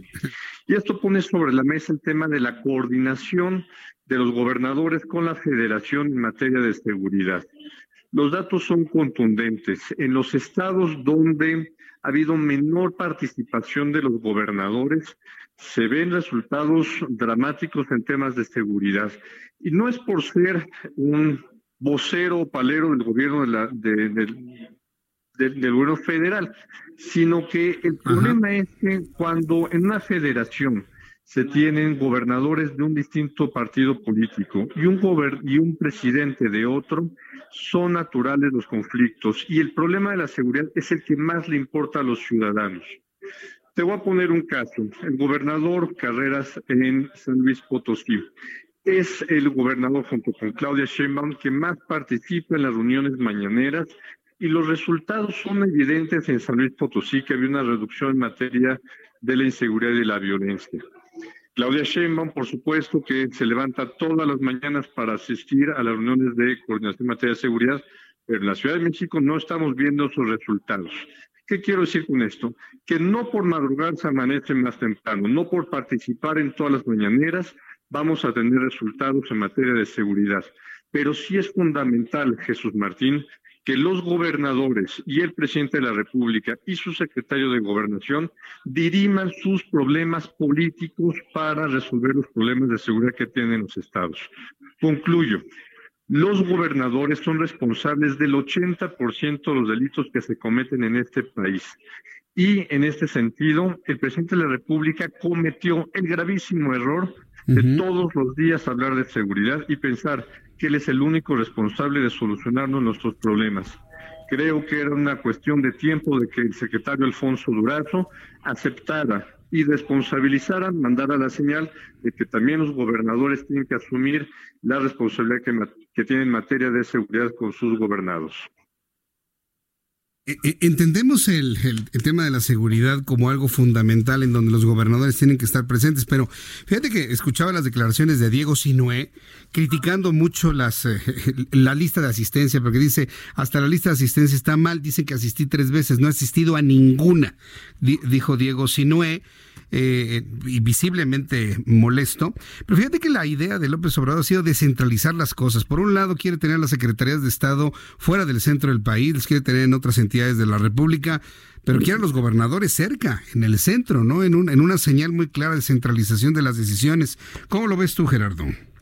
Mira, el, el, problema que de la seguridad es que tiene que haber una coparticipación de los tres órdenes de gobierno. Eh, y me parece que los gobernadores han disfrutado todo este año en que el presidente se dedica a hablar qué es lo que está haciendo en materia de seguridad y ellos están guardaditos. Me parece que la posición de Diego Sinué y de los gobernadores del Partido Acción Nacional es terriblemente irresponsable, por un lado de querer achacarle toda la responsabilidad al gobierno federal de la inseguridad. Los delitos son del fuero común. Los homicidios, Jesús Martín, tienen que ser investigados por los ministerios públicos estatales, perseguidos por las fiscalías estatales. Los gobernadores tienen que pedir presupuestos para los jueces, para los magistrados, para los, ministerios públicos. Y tienen que darles ellos seguimiento a estos, a estos delitos. Eh, me parece que la situación se va a agravar mientras más nos acerquemos al año 2021 con las elecciones el problema de la seguridad se seguirá siendo un tema sumamente politizado y en la antesala también hay que decirlo, de un secretario de gobernación que, que quiere ser gobernador de, eh, de su estado, de Sonora. Pues fíjate que como tú lo comentas, no podemos negar la politización de todo este asunto y bueno, en los datos que dio a conocer Alfonso Durazo se nota claramente eh, eh, el ingrediente político. Vaya, los estados más violentos, donde más muertes hay, todos son gobernados por la oposición. Pero de manera paralela desde los Estados Unidos se emite una recomendación para no ir a ciertos estados y Guanajuato no está en la recomendación para no ir a ese estado de manera particular, siendo el primero que tiene la cantidad de asesinatos, como lo dijo Alfonso, Alfonso Durazo. Y además, Guanajuato aparece en primer lugar o de los primeros lugares en la evaluación que hacemos aquí en el Heraldo y Caudae. cómo explicar esta discrepancia de datos, estimado Gerardo? Te, voy a dar un dato. El gobierno de los Estados Unidos, a través de fondos federales como el de Iniciativa Mérida, están apoyando fuertemente la profesionalización del sistema de investigación de delitos en Guanajuato. Los Estados Unidos, agencias como la CIA, el Departamento de Estado, están apostando a la profesionalización de este cuerpo. y, tú lo sabes, y, el auditorio lo sabe. ¿Cuántos americanos viven en Guanajuato, en San Miguel de Allende? Les preocupa mucho. La violencia en Guanajuato está focalizada en el tema del robo de hidrocarburos y en la lucha del cártel eh, de Santa Rosa de Lima con los cárteles del Pacífico y el cártel de Jalisco Nueva Generación. Entonces, eh, es por eso que medianamente Diego Chinoé se siente blindado de contestarle tan agresivamente al presidente de la República. Yo hubiera sido un poquito más moderado, decir, lo que tenemos que apostarle es a la coordinación, a la cooperación entre fuerzas estatales y federales. Bien, pues Gerardo, vamos a estar eh, como siempre muy atentos de tus comentarios, análisis, tu columna, en fin. Yo te agradezco como todos los miércoles el que estés con nosotros aquí en el Heraldo Radio. Muchas gracias, Gerardo Rodríguez. Gracias, Jesús Martín. Fuerte abrazo. Que te vaya muy bien. Hasta luego. Fuerte abrazo. Tiene toda la razón, Gerardo. ¿eh? Esto es apenas el principio. ¿eh? Esto es apenas el principio de lo que se antoja será un choque de trenes entre algunos gobernadores y el presidente de la República por el tema de la seguridad con miras hacia la elección del año 2021. A ver cómo se, a ver cómo se van a se van a poner las cosas en el futuro próximo. Bueno, son las 7.23. Ya, ya le había adelantado que ya empezó una votación en la Cámara de Representantes luego del debate que se está llevando a cabo para determinar si hay o no juicio político contra Donald Trump. Francisco Villalobos, nuevamente estamos en contacto. ¿Qué sucede en la Cámara de Representantes? Jesús, lo que no ha sucedido, en, este, repito, tan solo tres veces con esta, probablemente dos veces ha estado un voto similar a este, el voto en institución de un el voto para convencer el juicio de destitución de un presidente de los Estados Unidos. Y en este caso, el caso de Donald J. Trump, se requieren 206 votos para alcanzar la mayoría. En ese primer article of impeachment, el primer cargo de destitución en contra de Donald Trump, que viene siendo el cargo de abuso de poder, el cargo de abuso de poder, faltando menos de dos minutos, ya faltando menos de un minuto ya de votación, son 213 votos a favor este del, de la destitución contra 138, 138 más 234 votos. Solamente dos demócratas se unen a los escaños de los ah, republicanos. Un independiente ha votado, el único independiente de la Cámara de Representantes está votando con los demócratas y estamos ya a un voto. Estamos ya un voto. Yo tengo aquí un poquito de delay aquí en mi celular, compañeros. Si tú estás viendo ahí la, este, la tengo como 30 segundos de delay. Sí, tenemos pues un voto. Tenemos un voto de que esto sea una este una una realidad. A ver, ¿cuántos votos me dijiste? ¿Cuántos votos me dijiste que se necesitan? Por votar, 17 diputados demócratas por votar, 23 republicanos faltan por votar, todavía faltando 30 segundos de eso, me llama mucho la atención que no han votado. O sea, un total de 53 diputados no han votado, y eso, este, especialmente si son republicanos, y en lugar de votar en contra, votan una abstenencia, eso no le va a gustar mucho al presidente, Jesús. ¿eh? Ya, ya tenemos 219 votos por el sí, 165 por el no. Ya, acaba de terminar en este momento la votación, estimado Francisco. 220 votos por el sí, 166. ¿Qué significa esto? Dinos, por favor.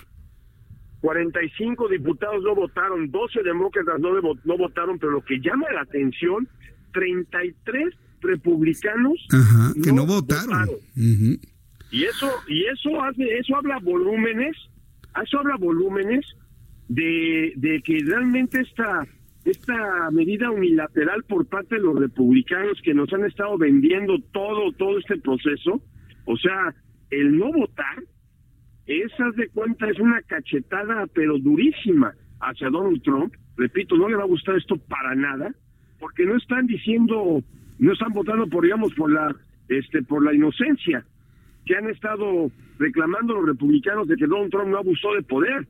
Están, digo, no se puede interpretar de una manera ciertamente cobarde, porque tampoco están poniendo, no están poniendo una posición. No están diciendo, no, pues no es inocente, voy a votar por inocente, o no estoy votando, si yo creo que es culpable, voy a votar por un voto de, por un, por un juicio político. Entonces, o sea, en cuestiones, en cuestiones este políticas, mera, mera, mera políticas, la óptica es pésima, para un Trump que este que tantos republicanos no hayan votado. La mayoría ya se esa es la yo creo que es la gran sorpresa de la noche porque ya todos sabíamos que los los demócratas tenían la mayoría para alcanzar los 206 votos para que se requieran para pasar este primer cargo. Falta el segundo voto el, el otro cargo que viene siendo obstrucción de Congreso. Este pero ya con esto ya es ya oficial que va a haber un juicio político en contra de Donald Trump y que por el resto de la historia de la historia, los nombres de Andrew Johnson, Bill Clinton y ahora Donald J. Trump quedan relacionados como los únicos tres presidentes en 270 y pico años de república en Estados Unidos.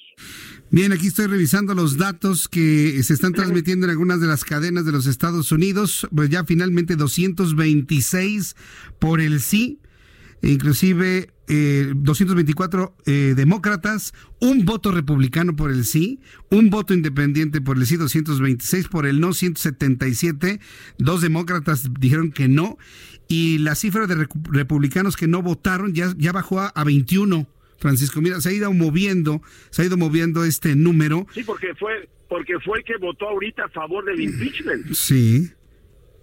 Qué, barbaridad. No, no, no, es una cosa impresionante lo que está sucediendo, histórica. Jesús, te voy a decir una cosa. Sí. Con ese voto republicano, porque aunque sea mínimo el voto republicano, los demócratas le acaban de quitar a los republicanos uno de los principales tópicos de conversación, que esto es sumamente partidista, esta situación.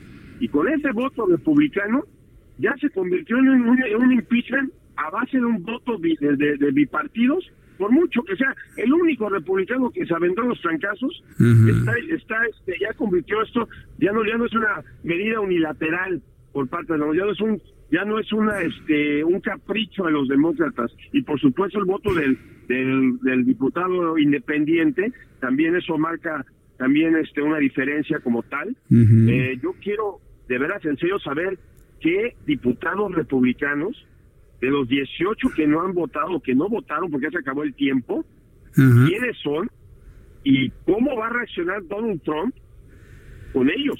Pues sí, la verdad es que ya con estos 228 votos que estoy observando en este momento, Donald Trump se va a juicio, a un juicio que lo podría destituir. No es que ya lo hayan destituido, sino un juicio que lo podría destituir. ¿Y esto cuándo empezaría, estimado Francisco? hablemos de esa ruta crítica que se marca a partir de este momento y estos números que nos estás informando antes que nadie a través del Heraldo Radio y, e, e histórico. Histórico, también sin en duda. la historia de la, de, la, de, la, de la radio mexicana y la televisión mexicana, solamente dos veces ha dado esta noticia que estamos reportando tú y yo, compañeros. Solamente dos veces se ha dado esta noticia y la última vez fue hace casi, fue hace más o menos más de 20 años, Con en la década William de los Clinton. 90. ¿Qué es lo que, exactamente, qué es lo que sucede ahora? Y por cierto, un honor estar aquí contigo al aire reportando esto por, por el lado de México, compañero. igualmente. El mes de enero del 2020. Y si tenemos una pizca de sorpresa como la que acabamos de tener ahorita con esto, con este voto republicano que se dio a favor del impeachment y los que no votaron, con tan solo la mayoría mínima, con 51 este, senadores que digan que sí, van a poder presentar los demócratas testigos y van a poder ejercer la, el derecho constitucional de forzar al jefe de la Casa Blanca que no quiso testificar, Sí. al, de- al, al- al- al secretario de Estado que no quiso testificar, al ex jefe de Seguridad Nacional que tampoco quiso testificar. Mitch McConnell no quiere testigos. Mitch McConnell, el líder de la Cámara, la- la- el líder del Senado el este, republicano, no quiere testigos. Ellos quieren agarrar, que se acabe esto pronto, que no sea un show, porque no le conviene tener testigos que bajo juramento no pueden mentir como han estado solopeando y y este y, y ahora sí que protegiendo al presidente de los Estados Unidos.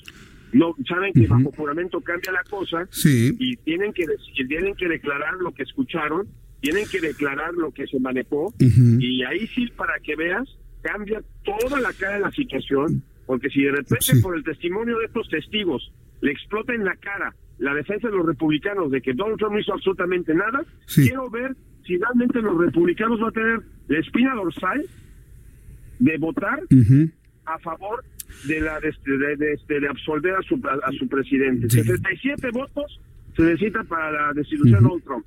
67. Oye, di- dime una cosa, ¿por, ¿por qué los números se siguen moviendo? ¿Ves que comentábamos sobre este voto republicano por el sí? Ya desapareció ese voto republicano por el sí, ha incrementado por el no a 192, más dos demócratas, 194.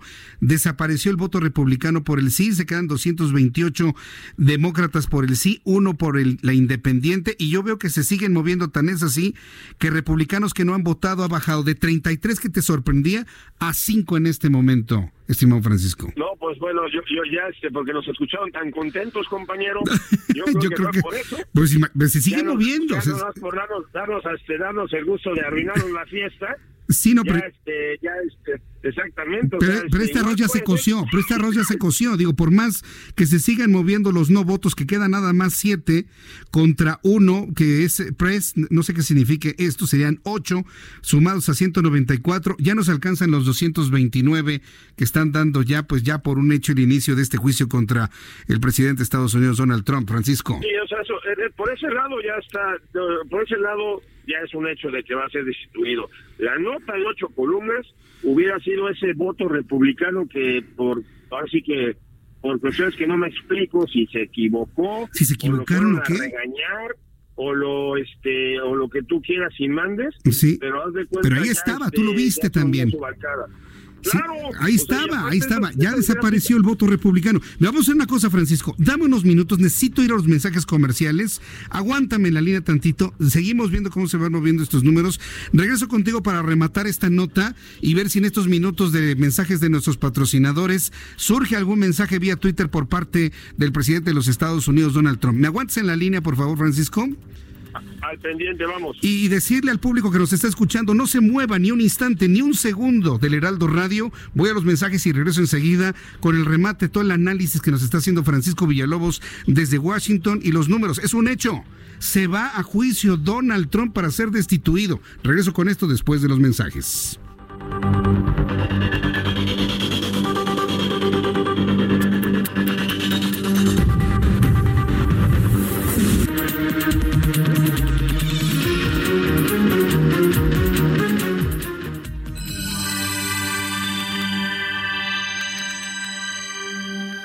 Escuchas a Jesús Martín Mendoza con las noticias de la tarde por Heraldo Radio, estación de Heraldo Media Group. Escucha la H, Heraldo Radio.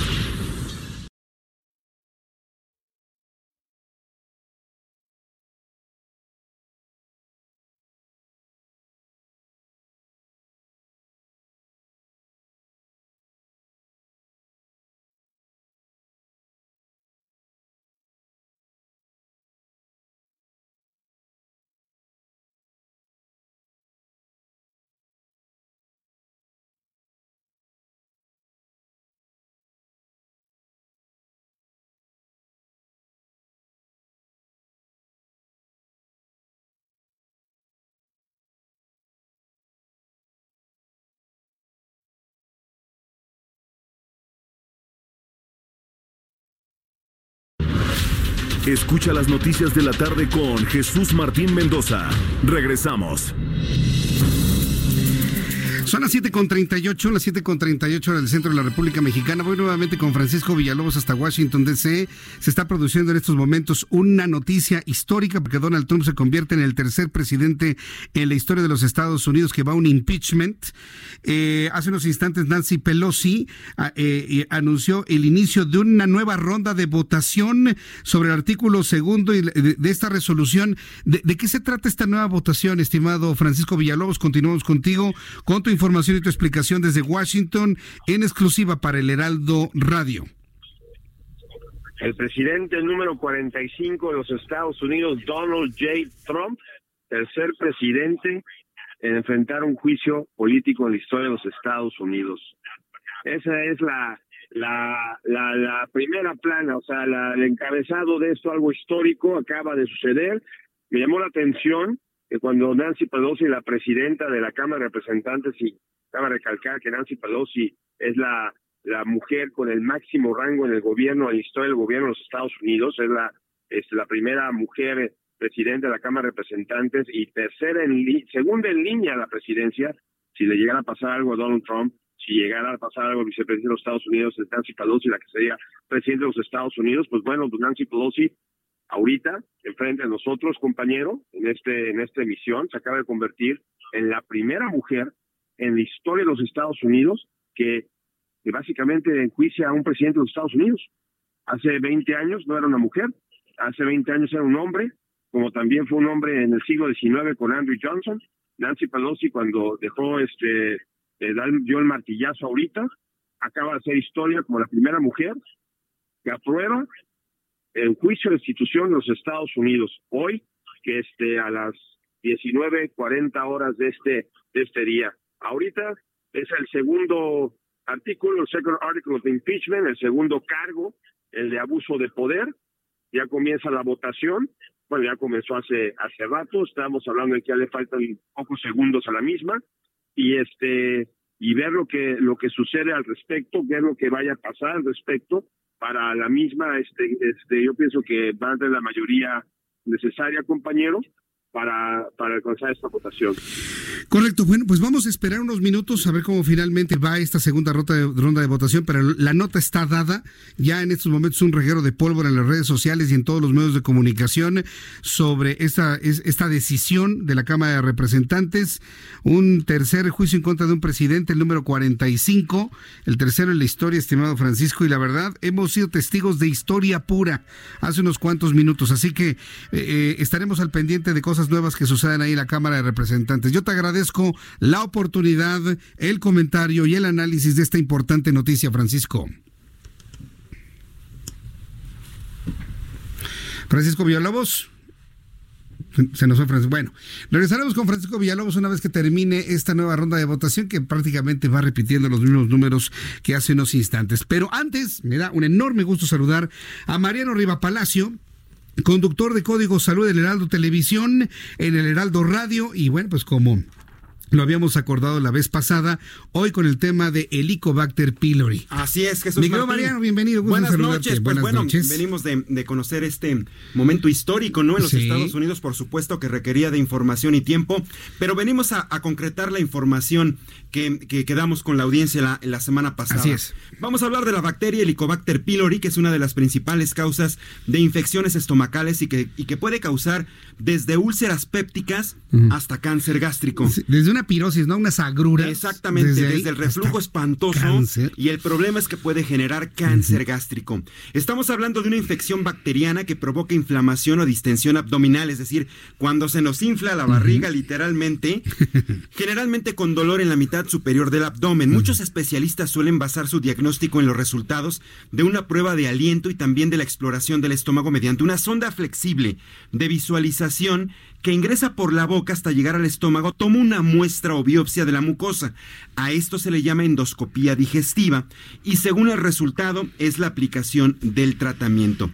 Esta bacteria, la Helicobacter pylori Jesús Martín, se encuentra en las heces, en la saliva y en la placa dental y se puede contagiar de persona a persona, sobre todo si no existen las condiciones de limpieza, es decir, que se encuentre infectado el lugar, no se laven correctamente las manos las personas y como la bacteria también se puede transmitir a través de los besos, las infecciones tienden a agruparse en las familias y entre las personas que viven juntas. Un caso muy común, por ejemplo, es en los asilos o las residencias para personas adultas mayores, ya que muchos de los casos de, de enfermedad por Helicobacter pylori se da en personas arriba de los 55 años. Fíjate que esta, esta bacteria es, es- Bueno, ahorita me hiciste recordar de la endoscopía gástrica. A mí me la hicieron despierto. Eso es horrible. Es espantoso. o sea, Generalmente te- la sonda que llega. te ponen una El pellizco adentro Ajá, del estómago. Exactamente, raro, ¿eh? Porque generalmente te anestesian para que no, no padezcas eso. No, me lo hicieron completamente despierto y a todo color. Híjole, qué experiencia. Después No, nos platicas no, con más, una cosa más a espantosa. detalle esto. Pero es una de las maneras en la que la- los especialistas pueden hacer el diagnóstico, porque generalmente la Helicobacter pylori, prácticamente la mayoría de las personas la tenemos. Es una bacteria que está ahí. ¿Me entiendes? El problema es cuando hay, digamos, eh, los, lo que ya te comentaba, ¿no? La gente que no se lava las manos, condiciones insalubres al momento de preparar los alimentos. Entonces, esta bacteria de ahí se agarra, que es lo que te quiero eh, platicar a continuación. Esta bacteria en nuestro organismo cuando ingresa al estómago se aloja y crece en la capa mucosa protectora del revestimiento gástrico. Ahí lo hace porque se protege de los jugos gástricos y de los ácidos propios del estómago. Es muy resistente. Es capaz de producir amoníaco la, la bacteria que la hace que se ajuste a la, a la capa protectora del estómago y viva todo el tiempo que quiera. Es impresionante. Ahora, como ya comentamos, produce gastritis entre el 20%, y, eh, 20% y el 30% de las personas con indigestión. Por eso es importante su diagnóstico para evitar un cáncer gástrico. El tratamiento es con antibióticos y modificando la alimentación por comida sana, agua y ejercicio. Según, según la revista de Gastroenterología de México, el cáncer de estómago es la segunda causa de mortalidad por neoplasia a nivel mundial y en parte se debe al diagnóstico tardío. El 60% de los casos son detectados cuando la enfermedad avanzó y para que nos demos una idea, Jesús Martín, del año 2002 al 2012 fallecieron en México más de 69 mil personas por este, por este tipo de cáncer. Entonces, importante, para terminar contigo, reflujo. ¿No? Esa acidez tan espantosa que se siente, dolor estomacal, distensión, que es cuando se inflama el estómago, eh, constantemente ir al baño, sobre todo, inmediatamente ir con el gastroenterólogo para que este especialista haga un análisis y estudio subjetivo por cada persona y pueda decir o determinar es gastritis por esto, por esto, por esto y eliminar del diagnóstico Helicobacter pylori para evitar un cáncer gástrico. Es, eh, sí, al tiempo, ¿no? Porque si usted permanece con esa bacteria por mucho tiempo, puede generar el cáncer. Me dejaste pensando en las características de esta bacteria. Fíjese, una bacteria que vive en un ambiente con ácido clorhídrico. Sí, así es. Y que al mismo tiempo produce amoníaco. Amoníaco. Pues podría decirse que es una bacteria extremófila, ¿no? Sí, por supuesto. Es que podría vivir en otro planeta que no sea la Casi, Tierra, ¿no? casi. Impresionante. Por eso, en esta temporada que la gente estamos comiendo demasiado, hay que regular las porciones, precisamente no sobrepasarnos, precisamente para evitar este tipo de complicaciones. Muy bien, Mariano, pues vamos a estar eh, eh, muy pendientes de toda la información que se genere sobre esto, sobre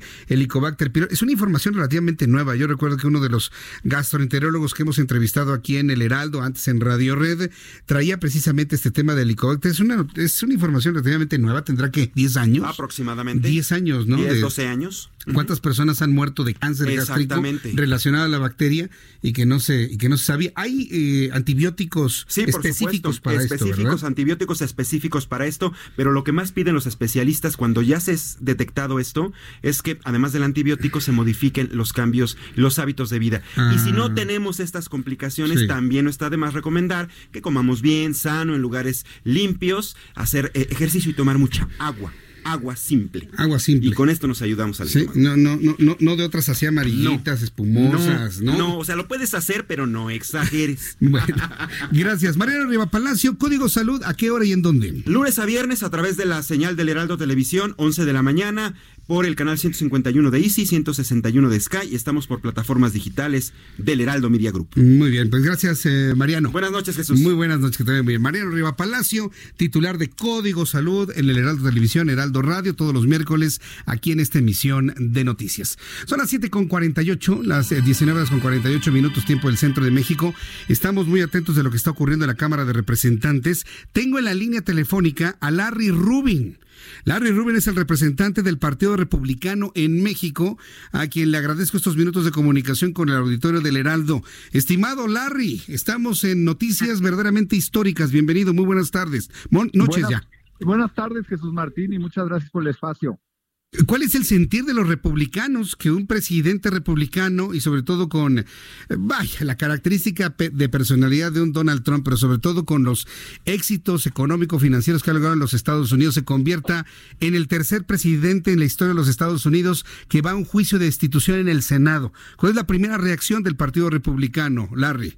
Pues mira, Jesús Martín, un poco de enojo hacia los demócratas porque tratándose de posicionar en un año electoral, que será el próximo, eh, buscan, eh, a lo mejor por, por la forma de ser del presidente, el, el colgarle este juicio político que afortunadamente creo va a ser exonerado en el en la Cámara de Senadores, pero definitivamente el hecho de que los demócratas en contra de buscar un apoyo bipartidista en la Cámara Baja toman esta acción eh, a pesar de que no hay pruebas eh, contundentes en contra del presidente Trump.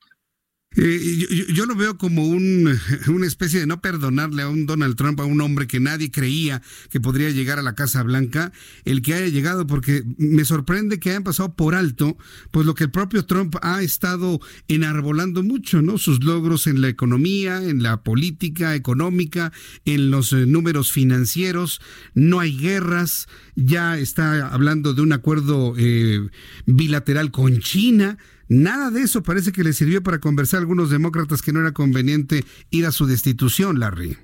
Adicionalmente, Jesús Martín, creo que todo eso ha eh, sido combustible adicional los demócratas en, el hecho de que saben que las elecciones eh, pues van a favorecerle al presidente Trump en particular opinión y están buscando cualquier elemento que sirva para, para descarrilar el esfuerzo del presidente eh, en ser reelecto. Creo que no va a ser el caso, al contrario, creo que esto ayudará a fortalecer la posición del presidente, porque una vez que la Cámara Alta lo deseche, pues no habrá mayores elementos que la Cámara Baja podrá, en este caso, demostrar. Entonces, eh, pues eh, este juego político se acabará en, en- en menos de un mes.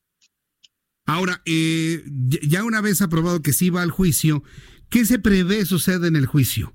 ¿Realmente hay posibilidades, hay materia como para que prevalezca un juicio y se dé una destitución de un presidente de los Estados Unidos, Larry?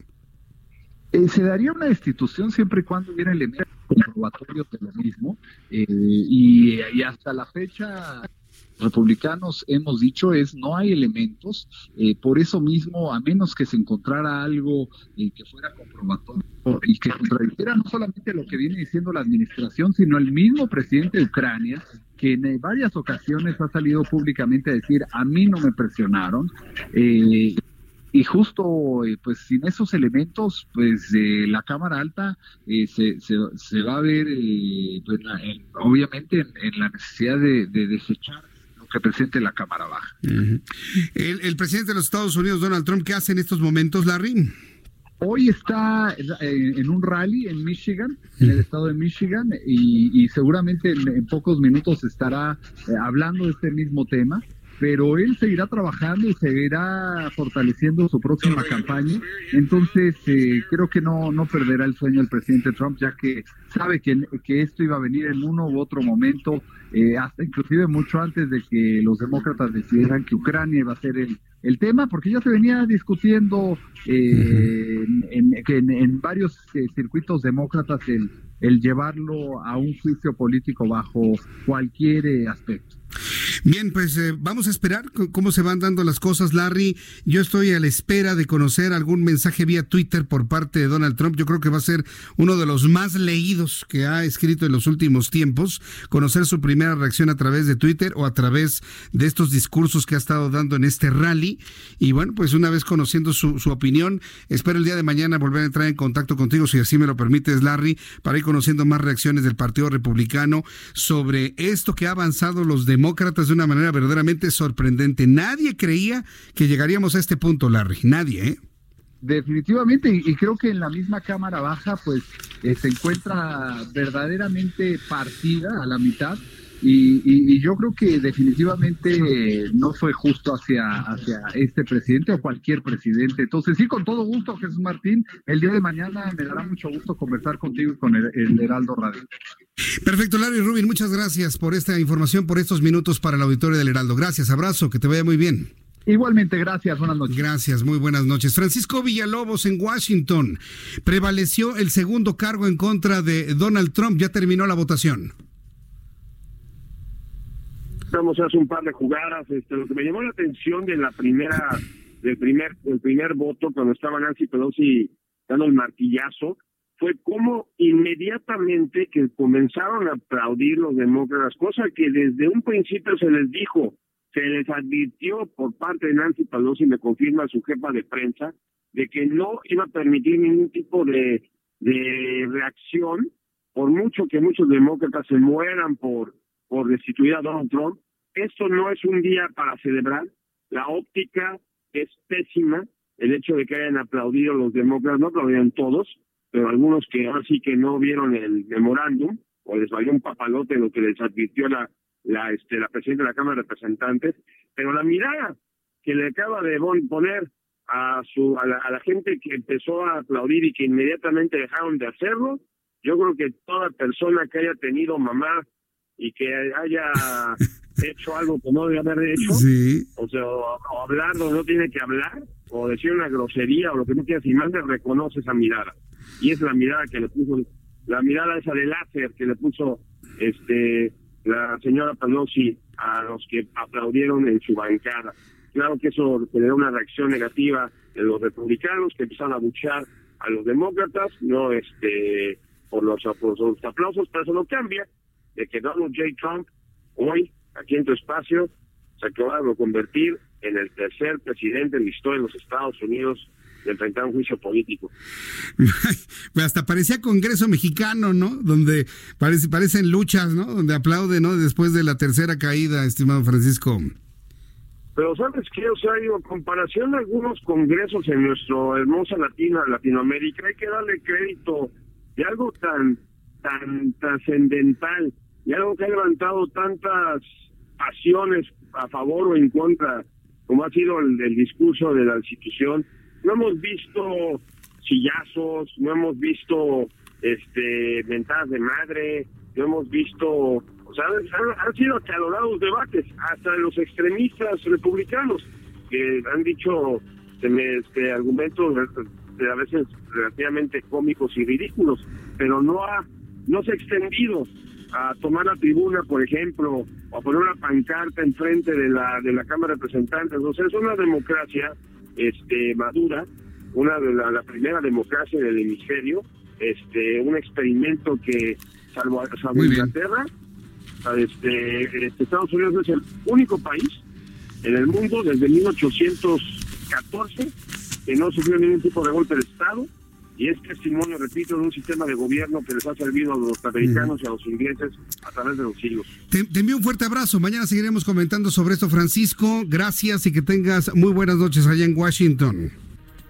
Un día histórico, querido. Día histórico. Un haberlo compartido contigo y con los compañeros. Un abrazo. Fue un privilegio, sin duda alguna. Mañana seguimos platicando. Francisco Villalobos desde Washington, D.C. De esta manera hemos terminado nuestro programa de noticias. No sin antes decirle que fue lanzada el telescopio espacial KEOPS. Es un telescopio espacial de la Agencia Espacial Europea. ¿Sabe lo que va a hacer este telescopio? Va a investigar de más cerca o sin la interferencia de la atmósfera terrestre los exoplanetas. Quiere saber si son gaseosos, si algunos son rocosos, qué tamaños tienen y lo más importante, si algunos tienen atmósfera como para soportar la vida en esos planetas. Con esta noticia regresaré el día de mañana, por supuesto, le tendré todos los detalles a continuación. Brenda Peña y Manuel Zamacona, yo soy Jesús Marzá, lo espero mañana a 2 de la tarde, Heraldo Televisión, 6 de la tarde, Heraldo Radio. Por su atención, gracias, que tenga usted buenas noches.